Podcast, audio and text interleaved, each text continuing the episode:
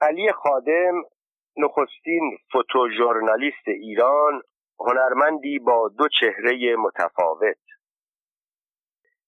روزی از روزهای اواخر تابستان 1331 پس از خاتمه تحصیلات تازه از اروپا برگشته بودم. با امیدها و ادعاها. چند ماهی گذشت. از کار خبری نشد. قطره در دریا گم شد. حتی این تصور که این قطره با قطرات دیگر فرق دارد کار به جایی نبرد. با چند نشریه شروع به همکاری کردم. از جمله ایران ما هفته نامه جهانگیر تفضلی خورشید ایران روزنامه دکتر بهاءالدین پازارگاد. با استقبال گرم اما بدون مزد یا دستمزد از صدها روزنامه و مجله آن زمان فقط چندتایی حرفه‌ای بودند. و به نویسندگانشان حق و تحریر یا حقوق می‌دادند. آنها تعدادشان کمتر از انگشتان دو دست بود. بیشتر نویسندگانشان از قدیم در آن نشریه ها به کار مشغول بودند. سفت و سخت صفحاتشان را چسبیده بودند و سطری از صفحه های خود را به نویسنده های تازه کار واگذار نمی کردند. سمویم پدر زنم آقای ایسا بهزادی با مهندس عبدالله والا مدیر مجله تهران مصور و برادرزنش گفتگو کرد که من برای اون مقاله هایی ترجمه کنم. به اقتضای احساسات جوانی و افکاری که هنوز از دوران دانشجویی مانده بود تمایلی به کار در تهران مصور نداشتم. مایل بودم در مجلاتی مانند سخن کار کنم. سخن در آن زمان تعطیل بود. زمانی که در پاریس درس میخواندم دکتر پرویز خانلری و همسرش دکتر زهرا کیا در پاریس بودند. برای دیدن دوره چند بار با دانشجویان علاقمند دیگر توفیق دیدارش را در اتاق کوچک هتلش پیدا کرده بودم. از اینها گذشته کتابها و نشریه هایی که با خودم از فرانسه آورده بودم به درد مجلات هفتگی آن زمان ایران نمی‌خورد. تهران مصور در آن سال پرتیراژترین مجله ایران بود. قبل از ترور احمد دهقان در خرداد 1329 این مجله با تمام توان از سپهبد رزمارا حمایت می‌کرد. ولی بعد مدیریت مجله به مهندس والا انتقال یافت.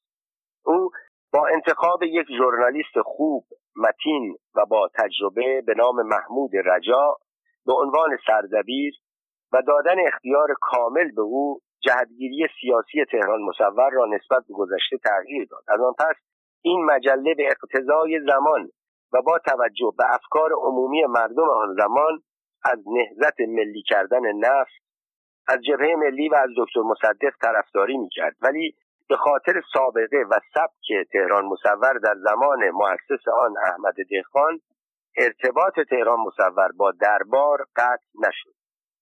در هر شماره های بزرگی از دکتر مصدق در های مختلف چاپ می‌کرد. همچنین عکسهایی از یاران دکتر مصدق مانند دکتر غلام حسین صدیقی دکتر علی شایگان دکتر کریم سنجابی دکتر حسین فاطمی و سایر اعضای برجسته جبهه ملی. اما در مقابل هر دو سه شماره یک بار عکسهایی هم از شاه و سریا سوار بر اسب در حال رانندگی و دست در دست هم در حال قدم زدن نیز در تهران مصور چاپ می‌شد.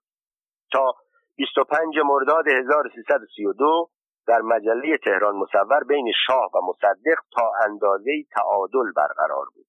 گروه مجلخان ایران هم از این روش ناراضی نبودند. شاهد تیراژ بالای تهران مصور.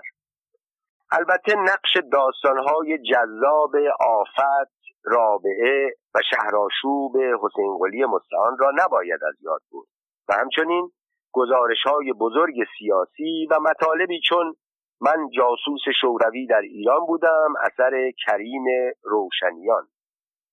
مجله تهران مصور به خاطر تیراژ زیاد و درآمد مناسب در میان مجله های حرفه‌ای آن زمان مانند ترقی، آسیای جوان، خواندنی ها، اطلاعات هفتگی و کاویان که این یک وضعی متفاوت از دیگران داشت و سنگینتر از همه بود بهترین حقوقها را به نویسندگانش می‌داد. قرار شد بعد از ظهر یک روز پنجشنبه وقتی که کار چاپ مجله تهران مصور تمام می‌شد به دیدار مهندس والا بروم و نمونه هایی از کارم را عرضه کنم. من همچنین کردم. در ساعت مقرر به ساختمان گراند هتل لالزار که محل دفتر تهران مصور بود رفت. مهندس والا نبود. با ساعتی تأخیر آمد. این سنت رایج او در تمام عمر بود. بعد از سلام علیک با من اولین سوالش از کارکنان مجله این بود. یک شماره تهران مصور فردا را بدهید. مجله تهران مصور جمعه ها منتشر می شد عصر پنجشنبه کار چاپ و صحافی آن تمام بود. در آن سالها در ایران همه بعد از ظهرهای پنجشنبه کار می‌کردند. مجله را گرفت ورق زد از چهرش آثار رضایت دیده می‌شد. بعد پرسید مجله اطلاعات هفتگی ندارید؟ مجله اطلاعات هفتگی نشریه روز جمعه مؤسسه اطلاعات بود. و از نظر تیراژ رقیب تهران مصور محسوب می‌شد. ولی نه موقع سیاسی تهران مصور را داشت نه تیراژش را. یکی از کارمندان تهران مصور گفت چرا؟ من یک نسخه دارم. برادرم در اطلاعات کار می کند یکی برایم آورد. مهندس والا اطلاعات هفتگی را گرفت و قد و بالایش را ورانداز کرد. اطلاعات هفتگی از نظر قد کوچکتر از تهران مصور بود. در حقیقت اطلاعات هفتگی کوچک نبود. قطع تهران مصور بزرگتر از قطع مجلات قطع معمولی مجلات بود. بعد شروع کرد به ورق زدن. هر صفحه را که ورق می‌زد به تیترها عکسها و زیر کلیشه ها نگاهی گذرا میانداخت و می‌رفت. هنوز چند صفحه مجله را ورق نزده بود که حالت عجیبی به او دست داد. با صدای بلند سردبیر را صدا کرد.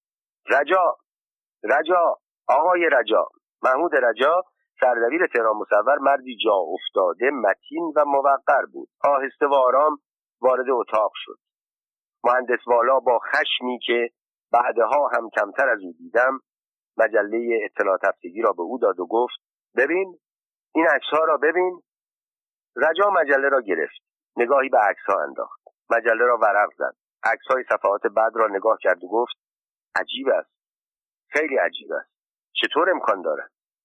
بعدها هم که روزنامه نویس شدم و سالها با مهندس والا همکاری و در این حال رقابت داشتم او را هرگز خشمگین عصبانی تندخو و بدزبان ندیدم. او مردی آرام و ملایم بود. در آن ایام روزگار هم به کامش بود. اما آن روز موجود دیگری شده بود. خبر در مجله تهران مصور پیچید.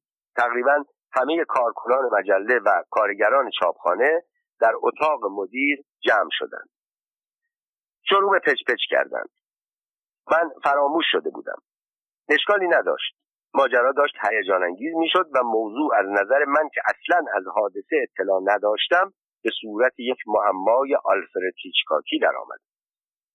مهندس والا یکی از همکاران مجله را که مدیر داخلی تهران مصور بود و بعدها دانستم یکی از زیرکترین و باهوشترین موجودات روزگار است. او سالها بعد خودش هم مجله منتشر کرد. مخاطب قرار داد و گفت مهندس جان سوار اتومبیل من شو. راننده و اتومبیل تا شب در اختیارت باشد. برو خانه. اسمی گفت که در اثر سر و صدای اطرافیان خوب نشنیدم. برو میدان حسن آباد برو به آتلیه عکاسیش برو به همه پیاله فروشی های اطراف خانه و دفترش سر بزن. هر طور هست هر جا هست او را پیدا کن بیاور اینجا. مهندس که بعد دانستم مهندس ز نامیده می شود به سرعت ناپدید شد. اطلاعات هفتگی دست به دست گشت. همه در دفتر مجله تهران مصور و چاپخانه تهران مصور از کنه ماجرا مطلع شدند و کارمندان کارگران حتی چند تن از ارباب رجوع در اتاق مدیر اجتماع کردند. مقام و مرتبه شغلی از میان برخاست. همه با هم قاطی شدند. هر کس درباره ماجرا سخنی می‌گفت. اظهار نظر می‌کرد و من تشنه کشف ماجرا در گوشه حیران نشسته بودم. ساعتی گذشت. شاید هم بیشتر. مهندس ز با جوانی که یک دوربین عکاسی به گردن داشت وارد شد. با وارد شدن او زمزمه در اتاق پیچید.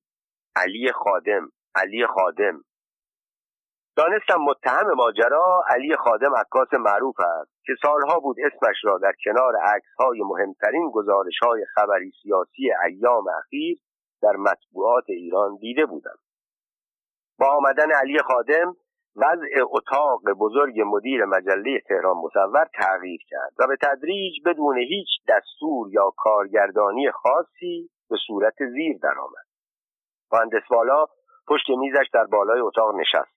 در طرف راست او دوستان و کارگران و کارکنان مجله و چاپخانه تهران مصور ایستادند. محمود رجا و مهندس زه و چند تن از نویسنده های مجله که هنوز نرفته بودند در طرف چپ قرار گرفتند. علی خادم کمی جلوتر از من که در انتهای اتاق روی مبلی نشسته بودم روبروی مهندس والا قرار گرفت. احساس کردم یک جلسه دادگاه غیر رسمی به سبک دستگاه قضایی انگلوساکسون ها تشکیل شده. مهندس والا رئیس دادگاه او در این حال مانند بیشتر رؤسای دادگاه ها خودش مدعی هم بود. کارگران و کارکنان تهران مصور و مهمانان تماشاچی محسوب می شدن. مهندس زه که خیلی هیجان از خود نشان می‌داد و علیه خادم صحبت می کرد دادستان بود. احتمالا محمود رجا مرد متین و ملایم که در همان مدت کوتاه او را چنین شناخته بودم که می‌خواهد مسئله را به نحوی دوستانه حل کند به اتفاق چند نفر از نویسنده های مجله که بیطرف به نظر می رسیدند هیئت منصفه را تشکیل می‌دادند. متهم نیست که معلوم بود. علی خادم عکاس مطبوعات. این دادگاه فقط یک چیز کم داشت. وکیل مدافع برای متهم. پس از کمی فکر به این نتیجه رسیدم که اگر متهم در تنگنا قرار گرفت و نتوانست از خودش به خوبی دفاع کند من که در دانشکده حقوق تهران حقوق مدنی حقوق کیفری آین دادرسی مدنی فقه و شرایع خوانده بودم برمیخیزم و از او البته از حقیقت دفاع می‌کنم. بالاخره آگاهی از علم حقوق یک جا باید به درد بخورد. مهندس والا جلسه را شروع کرد. هر دو مجله را به علی خادم نشان داد. گفت امروز دوستان و همکاران اینجا جمع شدند تا توضیح شما را درباره آنچه روی داده است بشنوند. علی خادم مجله ها را گرفت. نگاهی سرسری به هر دو انداخت و گذاشت روی میز. خودش می‌دانست چه دست گلی به آب داده. فریاد مهندزه دادستان بلند شد. به تهران مصور خیانت شده. من می‌خواهم فردا نیاید که اطلاعات هفتگی با یک گزارش اختصاصی که ما تهیه کرده بودیم و قرار بود در تهران مصور چاپ شود در تهران دست به دست بگرد مهندس والا که در این مدت خشمش فرو نشسته بود آرام و ملایم گفت اجازه بدهید اول آقای علی خادم به سوالات من جواب بدهد. فقط تقاضای من این است که به سوالات به همه سوالات صادقانه پاسخ داده شود. بعد پرسید آقای علی خادم آیا شما از طرف مجله تهران مصور برای تهیه گزارش مصوری از ایام تعطیلات تابستانی شاه و سریا به کلاردشت رفتید یا از طرف مجله دیگر؟ خادم جواب داد از طرف مجله تهران مصور رفتم. آیا موافقت دربار را برای تهیه این گزارش اختصاصی مجله تهران مصور برای شما گرفت یا مجله دیگر؟ مجله تهران مصور گرفت. کارت مخصوص خبرنگار عکاس را جهت گرفتن عکسهایی در داخل قصر و خارج از آن در شرایط غیر رسمی مجله تهران مصور به نام شما گرفت یا مجله دیگر؟ مجله تهران مصور گرفت.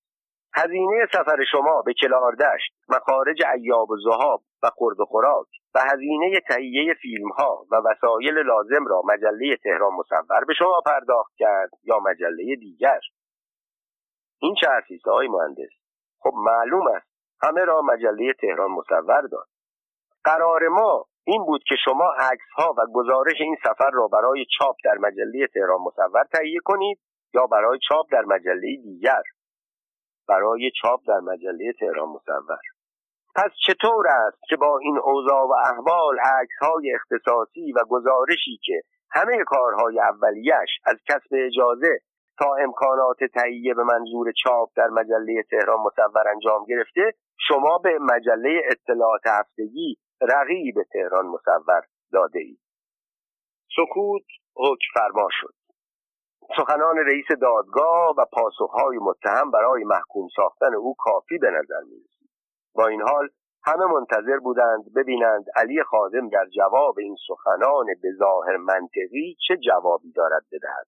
خادم با خونسردی و صداقتی که کمتر متهمی در یک دادگاه خسمانه که رعیان از پیش تعیین شده ممکن است به آن دست پیدا کند گفت من همه سخنان شما را تایید می کنم هر چه گفتید درست بود.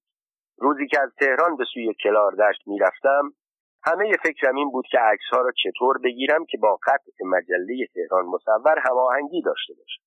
وقتی به کلار دشت رسیدم به محافظان گفتم چون می‌خواهم برای مجله تهران مصور عکس بگیرم اطراف مرا باید خالی کنید تا با خیال راحت امکان عکس برداری داشته باشم آنجا هم که شاه و سریا از من پرسیدند برای چه مجله عکس می‌گیری با صراحت گفتم برای مجله تهران مصور. با این نیت هم عکس های جالبی از حالات مختلف روزهای تعطیل شاه و سریا در باغ در جنگل در کنار دریا دست در دست در حال راه رفتن در حال اسب سواری و غیره برای تهران مصور گرفتم در بازگشت به تهران در اتومبیل همش در فکر آن بودم عکس ها را چطور کوپ کنم تا با صفحات بزرگ تهران مصور تناسب داشته باشد در تاریخخانه با همین نیت عکس ها را ظاهر و چاپ کردم. تا پریروز که عکس ها حاضر شد. آنها را در پاکت گذاشتم و از حسن آباد به قصد لالزار و دفتر تهران مصور به راه افتادم. به خیابان خیام رسیدم. ناگهان چشمم به تابلو مجله اطلاعات هفتگی و مؤسسه اطلاعات افتاد. به فکرم رسید اینجا نزدیکتر از تهران مصور است. همینطوری بله باور کنید همینطوری از پله ها بالا رفتم. به دفتر مجله رسیدم و باز همینطوری عکس ها را به آنها دادم. پول هم نگرفتم. حقیقت ماجرا همین بود. باور کنید هیچ قرض خاصی از این کار نداشتم این سخنان که با کمال صداقت ادا شده بود نمی‌دانم در تماشاچیان و در هیئت منصفه چه تأثیری به جا گذاشت.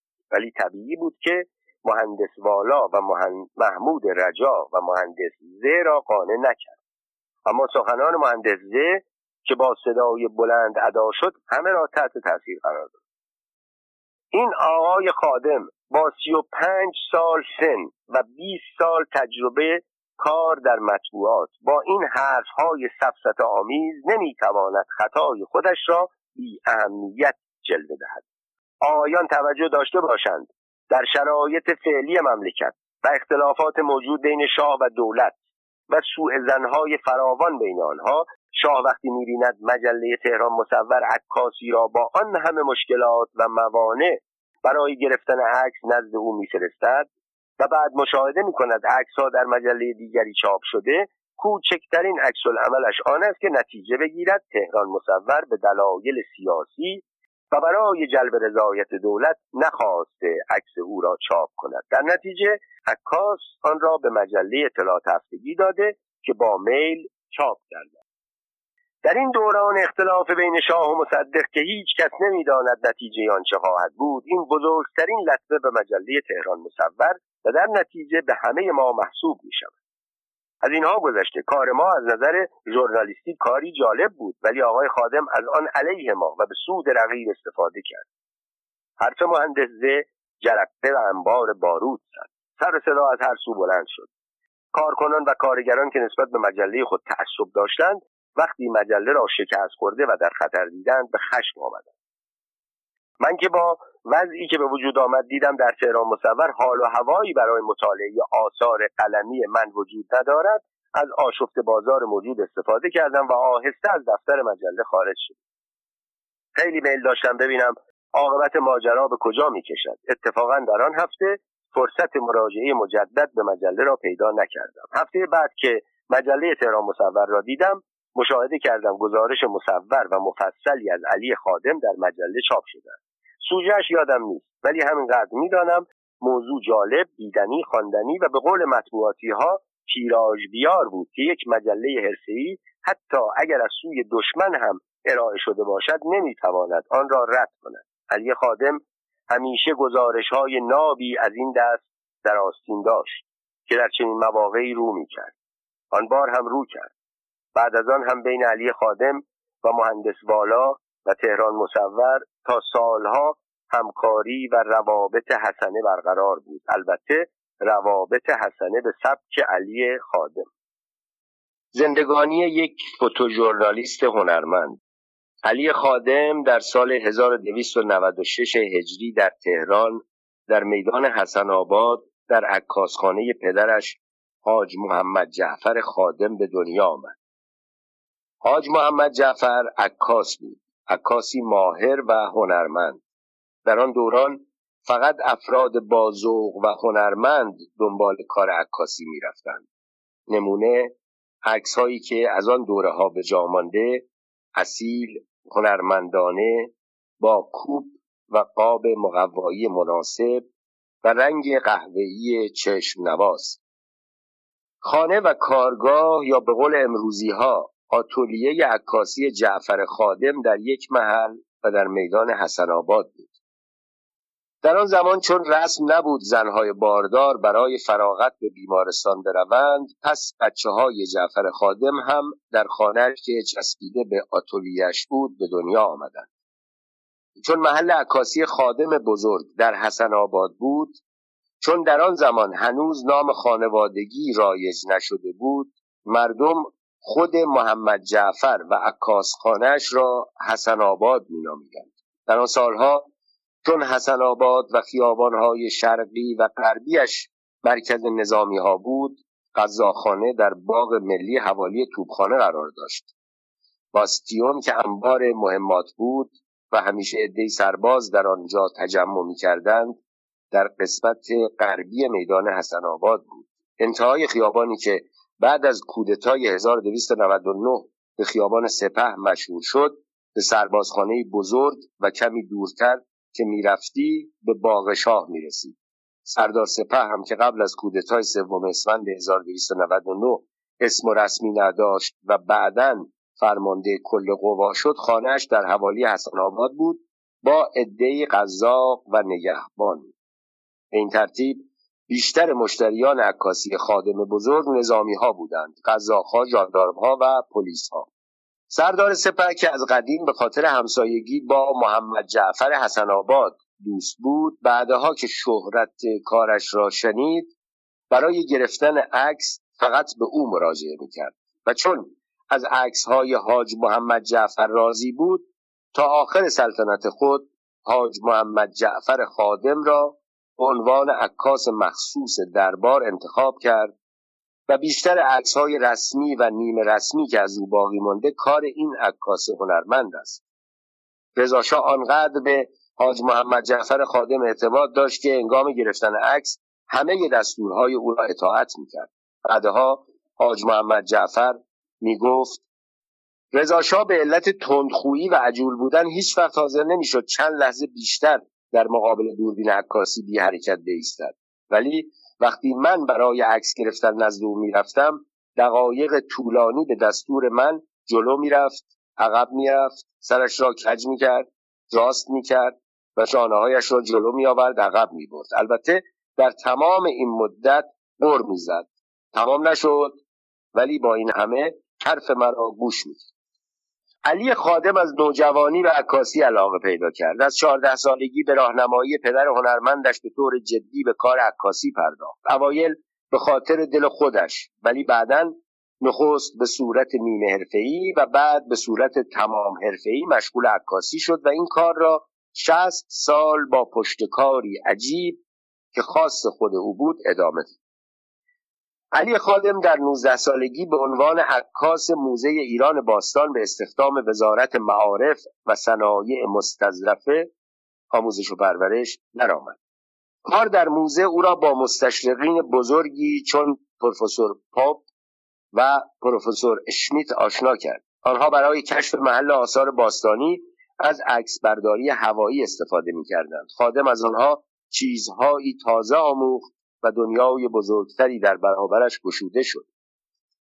علی خادم می‌گفت کس دیگری که در کارم تأثیر گذاشت و مرا وادار کرد در کارها بیشتر دقت کنم محمد حجازی مطیع الدوله نویسنده معروف آن زمان بود.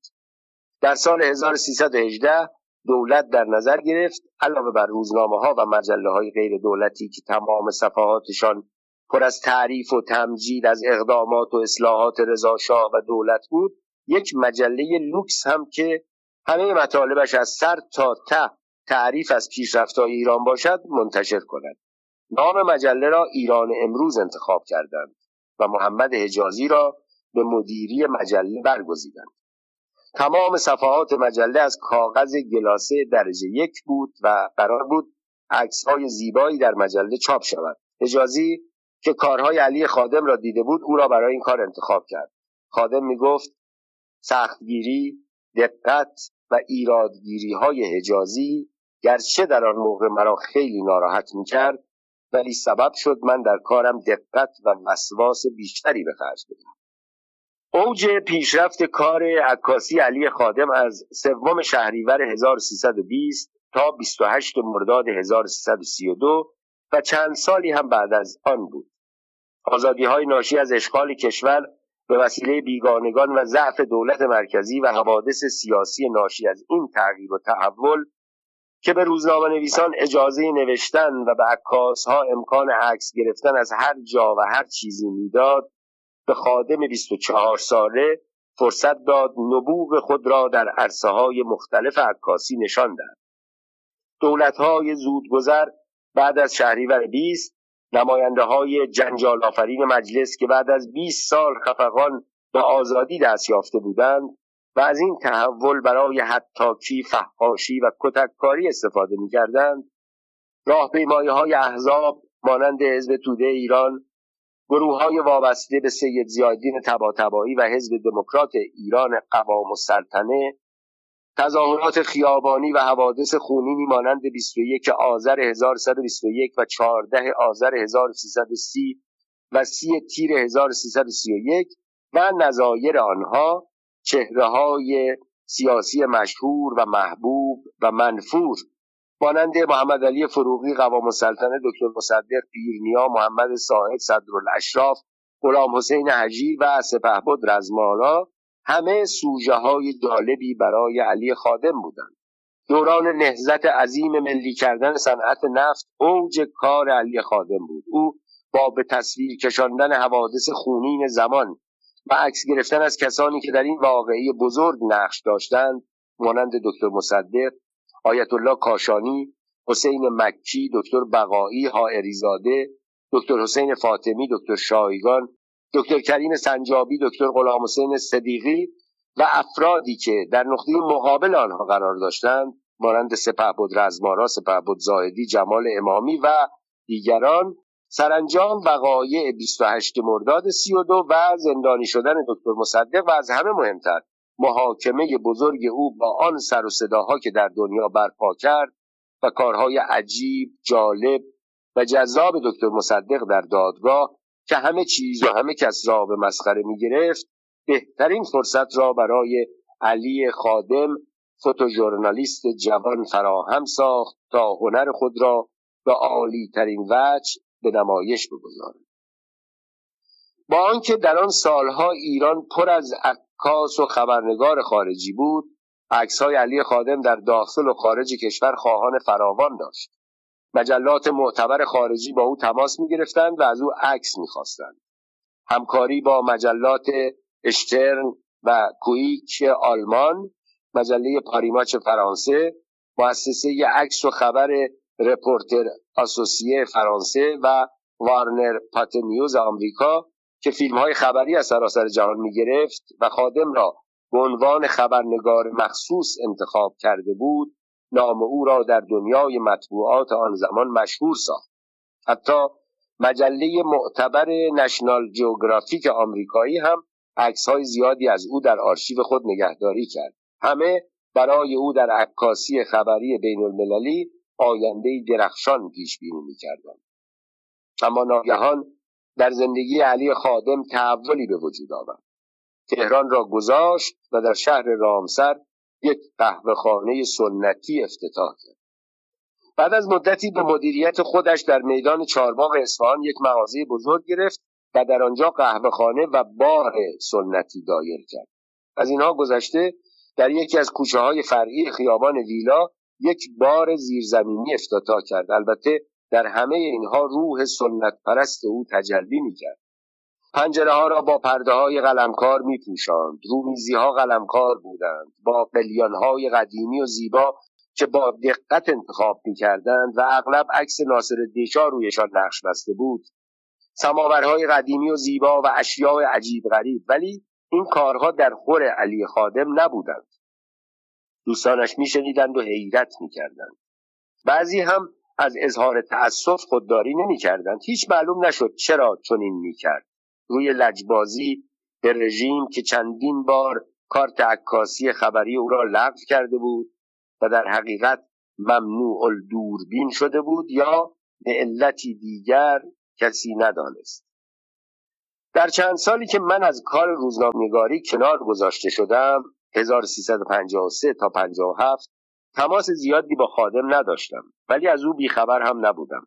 می‌دانستم که گاهی عکاس می شود و زمانی قهوه چی هر وقت به کار عکاسی برمیگشت مرا از یاد نمی برد و عکس ها یا منتاج های جالبی برای سپید و سیاه تهیه می کرد.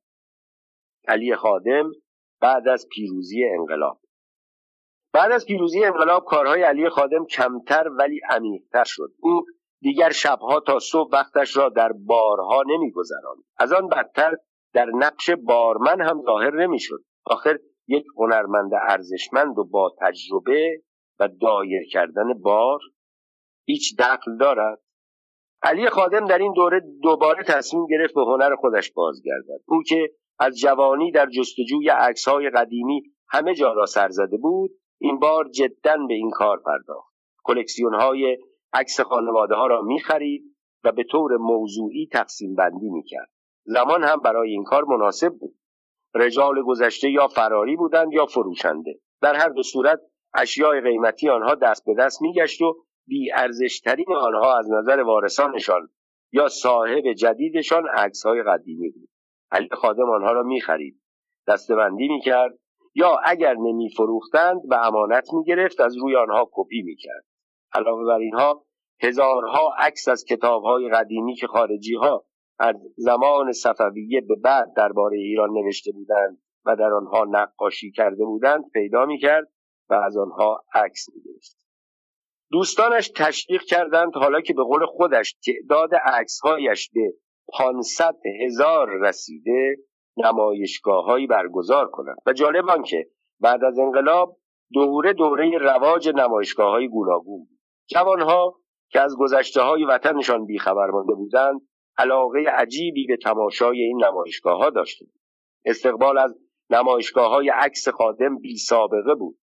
دوستانش بعدا وادارش کردند برای ماندگار شدن عکس ها آنها را به صورت کتاب درآورد از جمله نمایشگاه های معروف خادم در این دوره از نمایشگاه دروازه های قدیمی تهران می‌توان یاد این نمایشگاه در فروردین ماه 1370 در نشر نقره برگزار شد. خادم توانسته بود 150 عکس جالب از دروازه های قدیمی تهران تهیه کند و همه دارای شرحی به زبان فارسی و انگلیسی بودند. استقبال علاقمندان تهران از این نمایشگاه مشوق خادم شد که در پی آن نمایشگاه ماشین دودی و واگن اسبی را که از منابع مختلف تهیه کرده بود برگزار کند. این نمایشگاه هم با استقبال علاقمندان به ویژه جوانان روبرو شد به طوری که علی خادم در صدد برآمد نمایشگاه دیگری را هم درباره حمل و نقل در صد سال پیش و راه و ساختمان در صد سال پیش برگزار کند.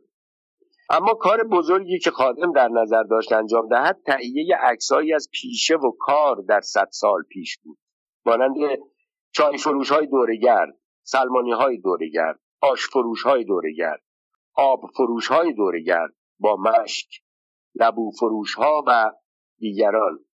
سلمانی هایی که دندان میکشیدند دیک های آش روی سر و دوغ و سکنجبین و سرکه در دست. علی خادم مردی مبتکر و خلاق بود. او میل نداشت این تصاویر را به صورت منتاج تهیه کند یا با وسایل جدید سر هم بندی کند. به شهرهای مختلف و روستاهای دورافتاده سفر می‌کرد. در هر کجا نشانه از این حرفه های قدیمی می‌دید عکس های حقیقی از آنها تهیه می‌کرد. آن آرزو داشت موزه یا به قول خودش بنیاد عکس ایران را هم تأسیس کند. متاسفانه عمر خادم وفا نکرد که کارهای اخیرش را چاپ کند. غیر از نمایشگاه هایی که برگزار کرد این کتاب ها تا کنون از خادم چاپ شده. تهران در تصویر و عکسهایی از هنرمندان. او قصد داشت دروازه های قدیمی تهران ماشین دودی و واگن اصلی حمل و نقل در صد سال پیش و راه و ساختمان در صد سال پیش را هم به صورت کتاب به نظر علاقمندان برساند. متاسفانه مرگ مجال نداد. بعد از مرگ علی خادم پسرش فرخ خادم دو جلد کتاب از عکس های پدر را به نام سرگذشت موسیقی به روایت تصویر منتشر کرد و اکنون نیز در صدد است در صورت امکان کتاب های دیگری از عکس های پدر را منتشر کند. علی خادم به عکس و عکاسی عشق میورزید و تا آخر عمرش دنبال آموختن بود. بیشتر عکس های علی خادم گویا بودند. او عقیده داشت یک عکس خوب احتیاج به شرح و بست ندارد. عکس خوب عکسی است که خودش حرف بزند. عین کاریکاتورهایی که در زیرش می نویسند بدون شهر خادم ادعا می کرد آرشیو او دارای 500 هزار عکس است که همه را یا خودش گرفته یا خودش کپی کرده و در هر حال عکس برداری اصلی یا مجدد و ظهور و چاپ آنها همه از خودش بود. او در کار عکاسی از هیچ کس کمک نمی‌گرفت. آرشیو خادم به طوری که خودش ادعا می‌کرد ده تا پانزده عنوان داشت. به نسبت کامل یا ناقص بودن آنها. تصاویر رجال مشهور ایران پهلوانان هنرمندان کسب و کارها بناهای تاریخی و عکسهایی از حوادث سیاسی به طور کلی می‌توان گفت گنجینه ای ارزنده از تصویر وطن ما و مردم وطن ما طی یک قرن گذشته. خادم معتقد بود او تنها عکاس ایرانی است که بدون فلاش عکس می‌گیرد و همین هم باعث می‌شد که خارجی ها عکس های او را به عکس های دیگر عکاسان ترجیح بدهند علی خادم به فکر خود و چشم خود و پنجه های هنرمند خود بیش از نوع دوربین اهمیت می‌داد. به طوری که به دفعات گفته بود دو دوربین لایکای آلمانی ساخت چل پنجاه سال قبل دارد و همه عکس های خود را با همان دوربین های قدیمی می‌گیرد. او می‌گفت بین من و دوربین هایم یک رابطه مخصوص موجود است و بعد اضافه می‌کرد من دوربین هایم را به اندازه فرزندانم دوست دارم. بیچاره فرزندانش. بی خود ننوشتم شرح آن بعدا خواهد آمد. همکاران علی خادم به او لقب شکارچی عکس داده بودند. او برای پیدا کردن سوژه های جالب شامه تیزی داشت و برای موفق شدن از هیچ کاری فروگذار نمی‌کرد. یک بار ضمن سفری به خارج از کشور وقتی هواپیما در ژنو به زمین نشست متوجه شد در قسمت درجه یک یعنی فرست کلاس هواپیما جنب و جوش زیادی دیده می شود دانست شخصیت برجسته سوار هواپیما شده است. خواست با آن قسمت برود اما کسی را با آنجا راه نمی‌دادند فکری به خاطرش رسید. به عنوان مهماندار خود را به درجه یک رساند و داخل کابین مخصوص شد. چارلی شاپلین هنرپیشه و هنرمند بزرگ سینما آزم هنگ کنگ بود. تا فیلم کنتسی از هنگ کنگ را کارگردانی کند. خواست از چارلی شاپلین عکس بگیرد. مهماندارها متوجه غریبه شدند و او را از کابین فرست کلاس بیرون انداختند. خادم ناامید نشد. کارت خبرنگاری خود را برای چارلی چاپلین فرستاد و با فرانسه شکسته بسته ای که شاید فقط چارلی چاپلین انگلیسی زبان فرانسوی کمدان می توانست مضمونش را بفهمد برای او نوشت من یک خبرنگار عکاس ایرانی هستم و میل دارم چند دقیقه با شما گفتگو کنم و عکسهایی از شما بگیرم. چارلی چاپلین که کلنجار رفتن مهماندارهای هواپیما را با خادم دیده بود موافقت کرد که این خبرنگار عکاس علاقمند و سمج را ببیند. خادم رفت چارلی او را نزد خود نشاند سفارش نوشیدنی داد و از کار او حال او و وضع ایران او پرسید. خادم کارت خبرنگاری مجله روشنفکر را با خود داشت. با یک نسخه از مجله روشنفکر. مجله را به دست چارلی چاپلین داد و از او هی عکس گرفت. در ضمن تا می توانست گلویش را با آشامیدنی های فرست کلاس تر کرد. به گفته خادم کار و پشت کار او مورد پسند چارلی چاپلین قرار گرفت. مدتی با او گفتگو کرد. با چه زبانی خدا می‌داند.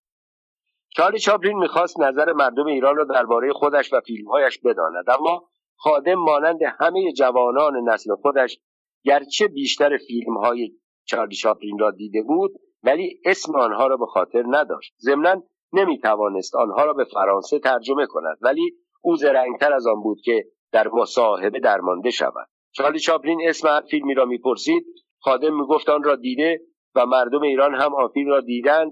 و همگی از آن خوششان آمده است.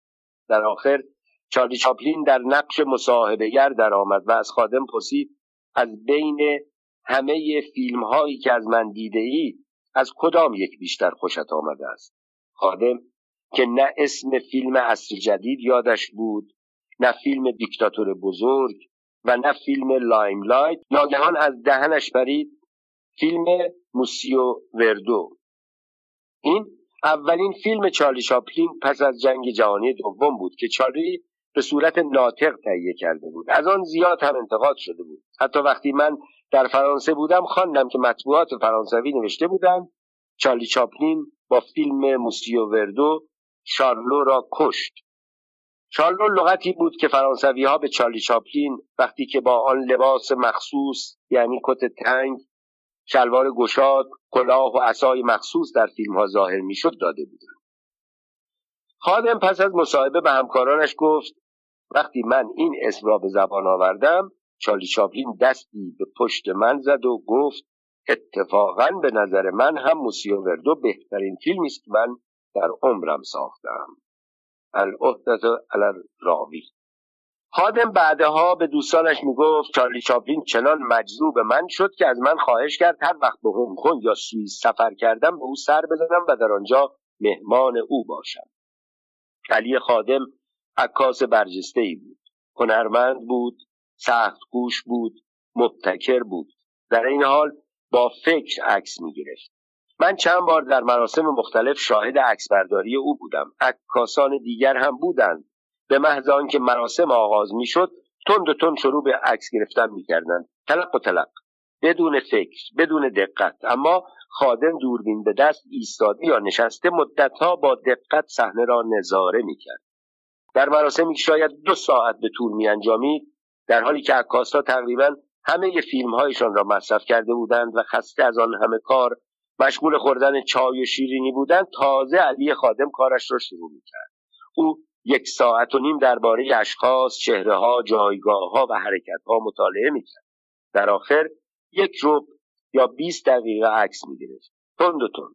از افراد مختلف و حالات مختلف و جاهای مختلف. وقتی روز بعد یا هفته بعد عکس ها چاپ می‌شد می‌دیدی همه عکس ها یک طرف عکس های علی خادم یک طرف. او واقعا یک هنرمند بود. مردن یا نمردن؟ مسئله اینجاست. 21 اسفند 1370 چهل سال بعد از حادثه اول. صبح زود بود. تلفن منزل زنگ زد. جهانگیر پارساخو بود. او وقتی صبح زود به من زنگ می‌زند می‌دانم خبر مهمی دارد گفت سلام خبر دارید؟ البته که خبر نداشتم. تازه چی را میبایست خبر داشته باشم؟ گفتم چه چیز را؟ گفت خادم مرد. معذرت می‌خواهم صبح زود خبر بدی به شما می‌دهم. پرسیدم کدام خادم؟ گفت همان خادم که با سپید و سیاه همکاری داشت. گفتم با مجله سپید و سیاه دو خادم همکاری داشتند.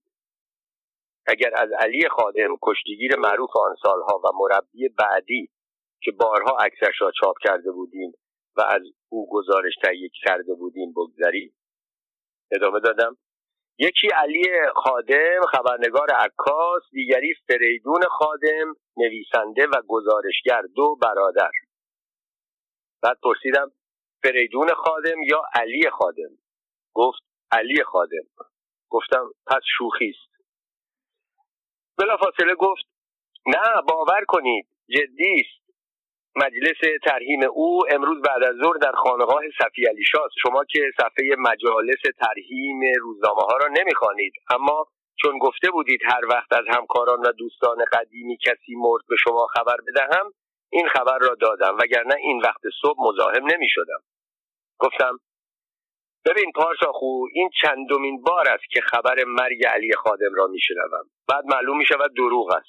دوستانش گاهی هم خودش این خبرها را منتشر می کنند حتما این هم یکی از آن خبرهاست. با اطمینان گفت اینطور نیست. این دفعه آگهی ختمش را خودم در اطلاعات و کیهان خواندم. گفتم با وجود این من به این آگهی ها هم اعتماد نمی کنم دوستانش گاهی به تلافی کارهای او از این کارها می کنند تحقیق کن. اگر از زبان کسی که در هنگام دفن علی خادم در بهشت زهرا حاضر بود و صورت او را در قبر دیده و قیافه او را شناخته خبر را شنیدی به من اطلاع بده تا با خلوص قلب در مراسم ختم او شرکت کنم. پارسا خوب با اخلاق من آشنایی داشت. رفت تا برای اثبات مرگ علی خادم استشهادنامه معتبری از شاهدهای حی و حاضر و زنده پیدا کند کمی بعد با تلفن زنگ زد. دوست و همکارم نعمت الله جهانبانویی مدیر مجله خوب فردوسی بود. سلام خبر را شنیدی؟ گفتم خیلی خبرها شنیدم. کدام را میگی؟ احضار کلینتون به دادگاه شایعه استعفای میجر نخست وزیر انگلستان؟ سرطان گرفتن فرانس و میتران این از خارج. در داخل هم نرخ گوشت و مرغ بالا رفت. بنزین هم قرار است گران شود. جهانبانویی گفت نه بابا من با کلینتون و هلموت کولن و مارگارت تاچر و بانو چیلر و اینها کاری ندارم. از خودمان می‌پرسم. یک ساعت قبل شنیدم علی خادم مرده. به نظر تو راسته؟ گفتم ساعتی قبل به من هم خبر مرگ او را دادند اما من تردید دارم. تو باور می‌کنی علی خادم مرده باشد؟ جهان بانوی لحظه فکر کرد و گفت راستش را بخواهی من هم باور نکردم. گفتم به هر حال پارساخو را معمور کردم تحقیق کند ببیند خبر حقیقت دارد یا نه. بهش گفتم خبر را در صورتی باور می‌کنم که راوی خودش جنازه علی خادم را دیده باشد یا با دست خودش او را توی قبر گذاشته باشد و با بیل رویش خاک ریخته باشد. گفت کار درست درباره علی خادم همین است. پس نتیجه را به من خبر بده گفتم حتما حتما. کمی سکوت. راستی اگر خبر درست بود به مجلس خط میایی امروز بعد از ظهر خانقاه صفی علی شاست. بله بله با هم می رویم و باز تکرار کرد که در هر صورت مرا در جریان بگذار. نیم ساعت بعد باز پارساخو زنگ زد. ادعا می کرد کسی را پیدا کرده که با نجف قلی پسیان دوست بسیار نزدیک و شبانه روزی علی خادم رفیق است. او قسم می‌خورد خودم از زبان نجف قلی پسیان شنیدم که قسم می‌خورد دیروز به اتفاق عدهای از خویشاوندان و دوستان علی خادم او را به بهشت زهرا بردیم. همگی آشنایان در مراحل ابطال شناسنامه و تشریفات اداری شرکت داشتند. هنگام شستشو هم وارد اتاق پاکخانه شدیم. همگی از یک قدمی پیکر خادم را دیدیم که بی حرکت خوابیده بود. بعد بالای سرش نماز خواندیم. برای بردن به محل دفن گوشه از تابوت خادم را به دست گرفتیم و تا لحظه آخر که او را در خاک گذاشتند بالای سرش حضور داشتیم. برای اطمینان خاطر صورتش را هم دیده و تا وقتی که قبر را با خاک پر کردند آنجا بوده. پس باید قبول کرد اولا شخص متوفا خادم بوده. بین راه بهجت زهرا و آرامگاه عوض نشده. و بعدا هم از قبر بیرون نرفته. در این صورت می‌توان یقین کرد دیگر علی خادمی در روی خاک وجود ندارد. پارساخو این حرفا را زد و ساکت شد. من فکر کردم نه پس دیگر جای شک نیست. گرچه با علی خادم به قول فرانسوی ها آدم نمی‌داند چه پیش میآید. گوشی را گذاشتم. دقیقه بعد شماره جهانبانویی را گرفتم. تا سلام کردم پرسید خب چطور شد؟ با تأثیر گفتم مثل اینکه این دفعه خبر راست است گفت من هم به همین نتیجه رسیدم. از چند نفر سوال کردم. همگی تایید می‌کردند. علی خادم مرده. گفتم پس در این صورت علی خادم این دفعه به کلی مرده. گفت همینطور است قرار گذاشتیم بعد از ظهر به خانقاه برویم در فاصله شمیران تا خانقاه صفی علی شاه در اتومبیل سکوت برقرار بود. فقط گاهی من لبخند می‌زدم گاهی او خنده می‌کرد یا پوزخند می‌زد و اینها به خاطر یادآوری کارهای علی خادم با ما با روزنامهنگاران دیگر با دوستانش با غیر دوستانش و با دیگر خلق خدا طی سی چهل سال آشنایی با آنها بود. در مجلس خصم هم و از تفاوت زیادی با داخل اتومبیل نداشت عدهای از دوستانش با قیافه تأثرانگیز در دسته های چند نفری در حیات جمع شده بودند. صحبت می‌کردند و گاهی هم میخندیدند. در سالن هم در روی یک میز عکس بزرگی از علی خادم در یک قاب شیشهای قرار داشت. عکس شباهت زیادی به کله یک ببر داشت که به خوبی روحیه خادم را نشان می‌داد. در سالن هم اغلب حاضران پوزخند بر لب داشتند. در آن حال به فکر افتادم الان فقط یک چیز می‌تواند این جمع را به اوج هیجان برساند. ناگهان در عقبی خانقاه باز شود. علی خادم در آستانه در ظاهر شود. با خنده بگوید بچه ها این هم یک شوخی دیگر بود. من زندم دو چهره متفاوت از علی خادم. از علی خادم دو تصویر کاملا متفاوت می‌توان ترسیم کرد. یکی تصویر جدی و رسمی که در زمان حیاتش و پس از مرگش دوستانش و همکارانش درباره او نوشتند.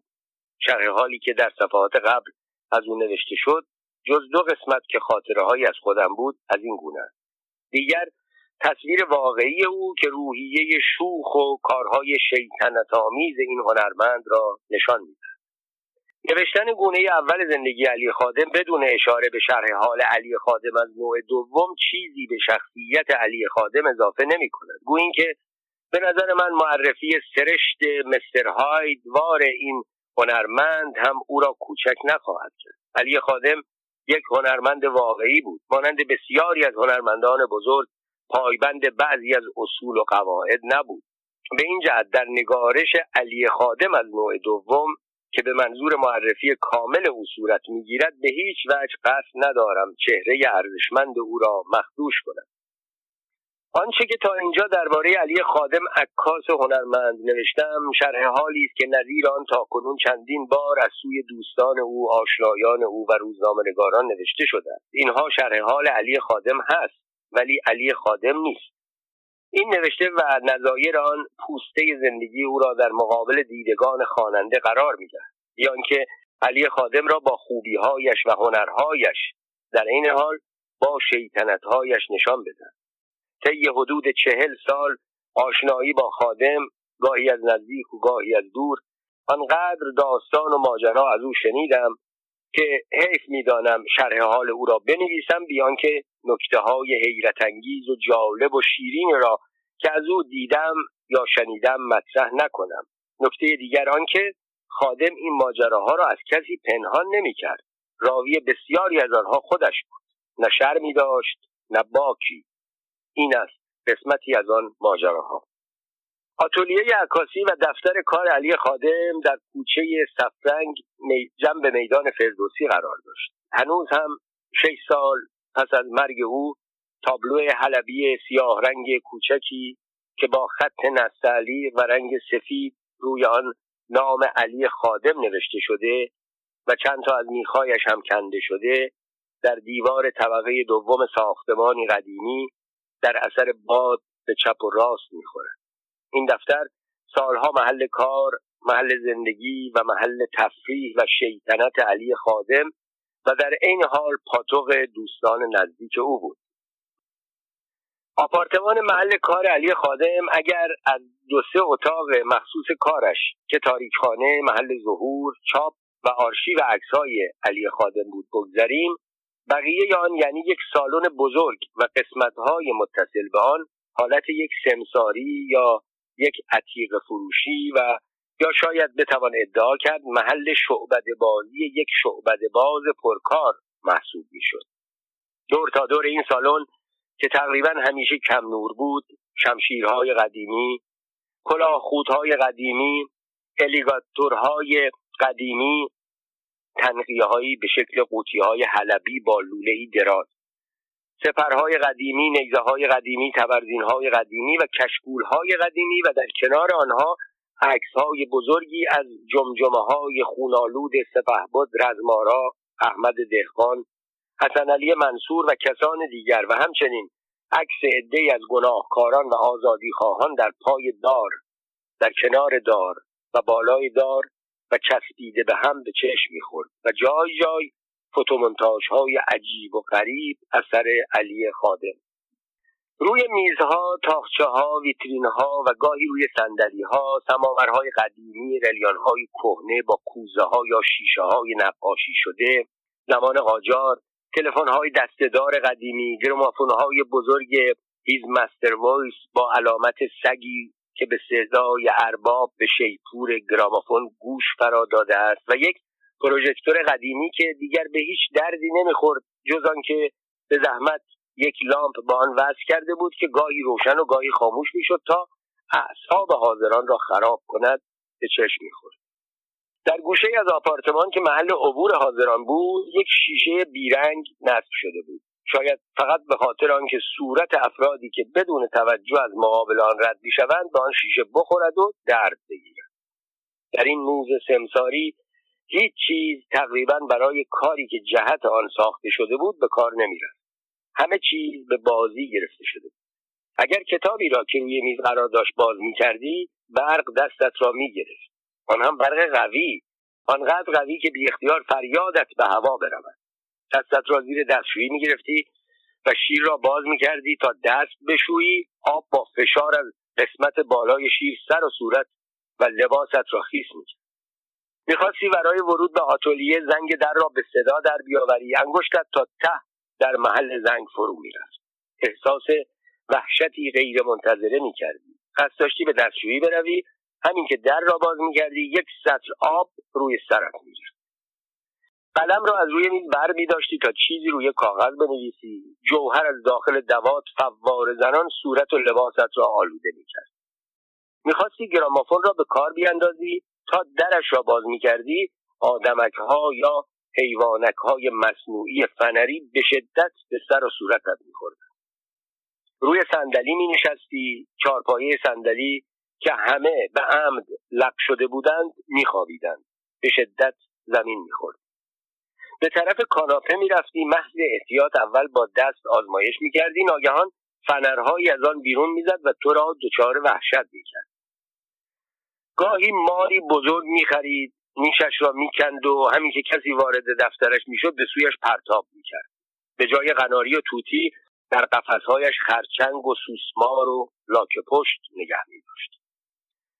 در دفتر خادم هیچ کس تأمین نداشت. زیرا هر لحظه ممکن بود گوشه ای از سقف اتاق فرو رود یا از بالا چیزی به سر و کله شخص بکند. ذوق خادم در ابتکار وسایل مردم آزاری حد و مرز نداشت. تا رفقایش می آمدند به چیزهایی عادت کنند وسایل تازه را وارد صحنه می با وجود این بعد از پیروزی انقلاب دفتر علی خادم پاتوق دوستان قدیمی به ویژه روزنامهنگاران رژیم گذشته شده بود. آنها که بیکار بودند ناچار برای وقت گذرانی محل کمخرجی را میبایست انتخاب کنند و چه جایی کمخرجتر از دفتر دوست قدیمی و صمیمیشان علی خادم که فوقش در آن یک چای میخوردند. به شرط آنکه خادم در قوری خردل و فلفل یا مقداری مرگ موش نریخته باشد. و یا حب قندهای اختصاصی که عادت داشتند اول آن را به دقت بچشند تا خادم نمک سنگ را به جای قند قالبی جا نزده باشد. اما دوستان علی خادم فقط از نظر جانی یا جسمی احساس عدم امنیت نمی‌کردند. خادم در تومار نویسی هم ید طولایی داشت. یک روز که می آمدند می‌دیدند خادم در قسمتی از دیوار تومار بزرگی آویزان کرده و رویش نوشته است صورت بدهکاران من. این آقایان از من پول دستی گرفتند نزد من عکس انداختند.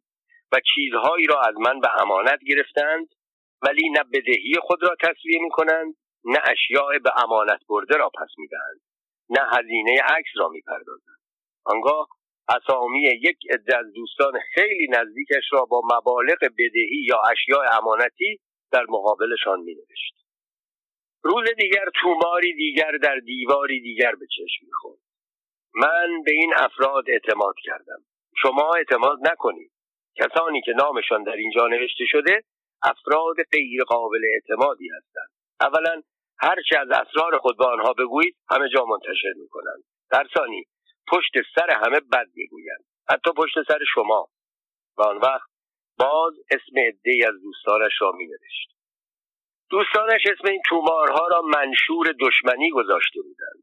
اول از خواندن آنها ناراحت می شدند ولی بعد که تکرار شد دیگر کسی به آنها توجه نمی کرد آنها می دانستند اگر همنشینی خادم را می خواهند باید پیه این چیزها را به تن بمالند. و جالب اینجاست که خادم با همه این مردم آزاری ها در دوستی ثابت قدم بود. خوش صحبت و خوش محضر و خوش برخورد بود. دوستان از مصاحبتش لذت می بردند در حقیقت خادم به تنهایی نقش همه بازیکنان یک نمایشنامه کمدی را ایفا می کرد او با آنکه از دوستانش بد می گفت و اذیت و آزارشان می کرد همین که یکی بیمار می شد همه کارهایش را میگذاشت و به عیادتش می‌رفت. برایش دکتر دوا می بود اگر آن دوست دار فانی را ودا می کرد از ته دل اشک میریخت و در تمام مراسم شرکت می‌کرد. او که تا دیروز از آن شخص بد می‌گفت از امروز تا می‌توانست درباره محاسن و مزایای او داد سخن می‌گفت لابد فکر می‌کرد دوستانش فراموش کردند که تا چند روز قبل آن همه از او بدگویی می‌کرد. تازه اگر فراموش هم نمی‌کردند از نظر خادم اهمیتی نداشت. خادم در حال زندگی می‌کرد. گذشته و آینده برایش اهمیتی نداشت.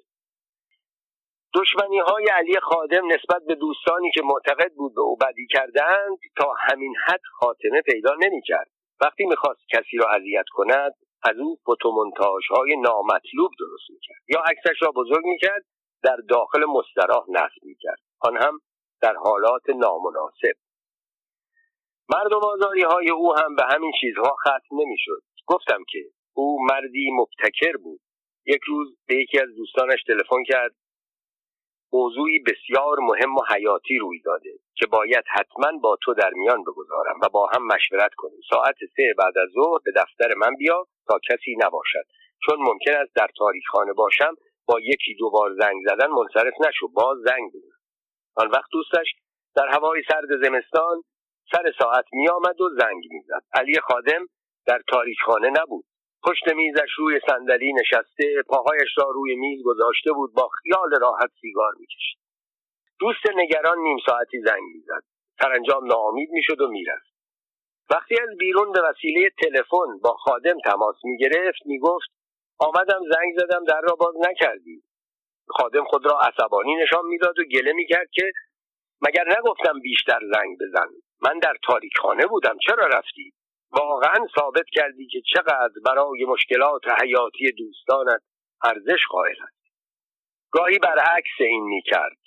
وقتی آخر وقت همه دوستانش می‌رفتند و فقط یک نفر در دفتر میماند در دستشویی یا محل دیگر آهسته از دفتر خارج می‌شد در را قفل می‌کرد و آن بینوا را ساعتها با نگرانی تنها در دفتر میگذاشت. درستتر حبس می‌کرد. آن وقت دو سه ساعت بعد می آمد و بدون توجه به اعتراض دوستش می گفت تو کجا بودی بابا؟ من قبل از آن که در را قفل کنم چند بار داد زدم کسی در دفتر نیست می‌خواهم در را ببندم. اما تو جواب ندادی. می‌دانم مخصوصا این کار را کردی که فردا ماجرا را برای دوستان تعریف کنی و از من بدگویی کنی. بعد از پیروزی انقلاب گذشته از طرز کار شوخی ها و تفریحات خادم هم فرق یک روز علی خادم شماره تلفن دوستی را گرفت و گفت ناصر تویی؟ خبر داری؟ نه مگر چی شده؟ اسم حمید در آمده. کجا در آمده؟ تو کتاب ساواکی ها جان من جان تو. یعنی تشابه اسمی نیست؟ نه بابا تشابه اسمی دیگر چه کلکی. تازگی ها مد شده اسم هر کس در جایی در میآید می‌گوید تشابه اسمی.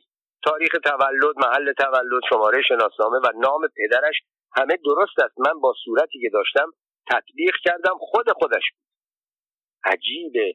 آدم تو چه دنیایی زندگی می‌کنه؟ ما یک عمر با او دوست بودیم و خبر نداشتیم. حالا ببین چه گزارش های علیه ما می‌داد. خادم گوشی تلفن را میگذاشت و شماره حمید را می‌گرفت.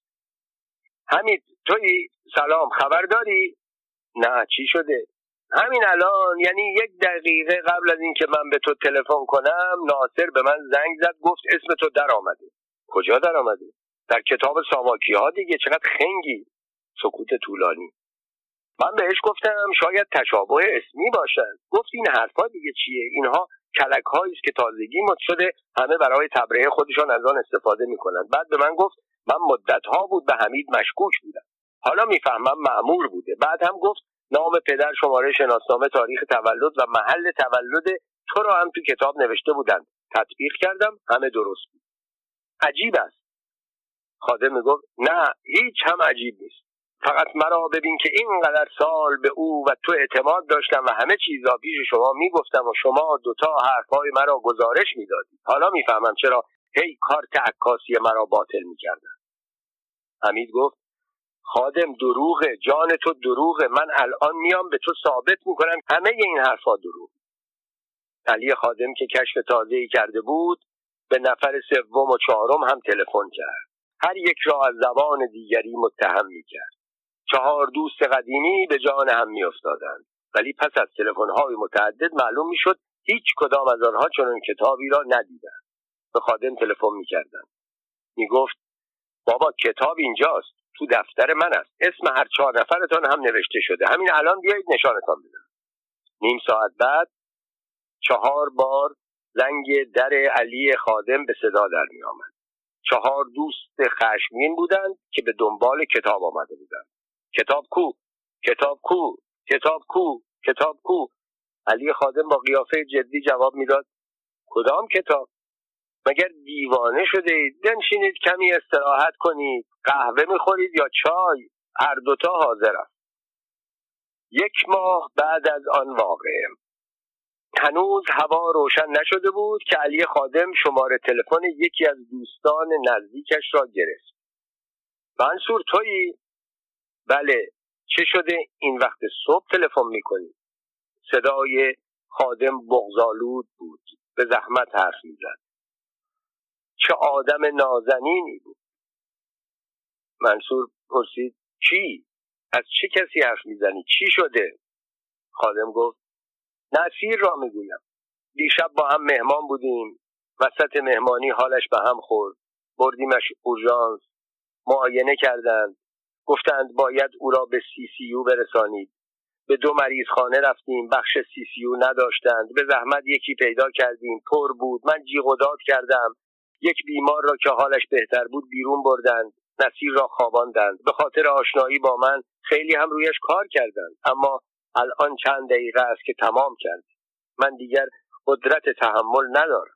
به چند نفر از دوستان خبر بده بیایند. اینجا اقلا مراسم تشییع جنازه را آبرومندانه برگزار کنید منصور پرسید تو الان کدام بیمارستان هستی؟ خادم اسم بیمارستانی را گفت و گوشی را گذاشت. دوستان بلافاصله ماجرا را به یکدیگر خبر دادند و حتی در آن آشفت بازار پر استراب یکی به خانه نصیر زنگ زد و خبر درگذشت ناگهانی نصیر را به او داد. ساعتی بعد همه در سالن انتظار بیمارستان جمع بودند. حتی خود نصیر. فکر کردن شاید خادم از شدت ناراحتی اسم نصیر را عوضی گفت. اما یک نفر غایب بود. علی خادم. فکر کردند شاید در اثر خستگی و ناراحتی ناشی از بیدار ماندن شب گذشته مشغول استراحت است. پس از ساعتی به قسمت اطلاعات بیمارستان مراجعه کردند. معلوم شد اصلا دیشب ماجرایی به آن صورت در آن بیمارستان روی نداده کسی هم نمرده. همگی با خشم و عصبانیت به دفتر خادم رفتند. در باز بود. داخل شدند. چندین ظرف شیرینی تر و خشک روی میزها بود با فلاسکای چای. بچه ها می‌دانم خسته شدید. بیایید. چای گرم و نان خامه ای در این هوای سرد میچسبد. قهوه هم هست. نسکافه هم هست.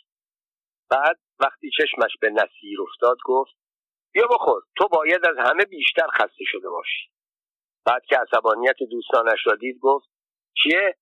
چرا همه عصبانی هستید مطمئنم اگر نصیر واقعا مرده بود هیچ کدامتان نسبت به من اعتراض نمی کردید حالا که می بینید زنده است عوض آنکه خوشحال باشید با من بدخلقی می کنید آیا خادم راست نمی گفت چرا؟ برای همین هم اول نصیر به قهقه خندید و بعد دیگران. خادم از این کارها فراوان می کرد هر دفعه به نوعی. با آنکه دوستانش به این کارهای او عادت داشتند باز هر بار گول میخوردند در مقابل گاهی دوستانش تصمیم می‌گرفتند کارهای او را تلافی کنند. اما همگی آنها که جمع می شدند باز به گرد پای خادم نمی رسیدند حتی شنیدم گاهی آگهی های ترهیم و تسلیت هم برای یکدیگر چاپ می کردند که در آغاز به آن اشاره کردم. علی خادم در مقابل کار زیاد و خوبی که می کرد عقیده داشت باید از خودش خوب پذیرایی کند. صبحها خاویار می‌خورد. نهارش در های درجه یک بیفتک و شنیتسل بود. عصرها خوراکش را کله پاچه تشکیل می‌داد. غروبها خوردن و نوشیدن در رستورانها اقویه فروشی ها را ترک نمی‌کرد که گاهی تا اواخر شب به طول می انجامید. اما البته او فقط از خودش اینطور پذیرایی می‌کرد. در مورد خانواده همسر و پسرانش عقیدهش فرق می‌کرد. گاهی که مجبور می‌شد غذای مخصوصش را در منزل بخورد برای بچه ها تخم مرغ و پنیر و سبزی می‌گرفت تا نیمرو و یا تخم مرغ آبپز درست کنند. می‌گفت غذاهای چرب و گوشتی دشمن سلامتی انسانند. باید از خوردن آنها پرهیز کنید یا صبحها گاهی که خودش در منزل خاویار می‌خورد تخم مرغ پخته جلوی بچه ها میگذاشت. می‌گفت خاویار را من برای خودم خریدم. پدرم که برای من خاویار نمی‌خرید. من هم مجبور نیستم برای شما خاویار بخرم. هر وقت بزرگ شدید و دلتان خواست خودتان خاویار بخرید. یک روز همه افراد خانواده دور میز نشسته بودند. ناگهان خادم مشت محکمی به چانه پسرک زد. پسر که از درد به خود میپیچید حیرت زده به پدر نگاه کرد. پدر من که کاری نکردم. درست است تو هیچ کاری نکردی. اما وقتی من هجده سالم بود یک روز پدرم بی خود و بی سبب به چانه هم مشت زد.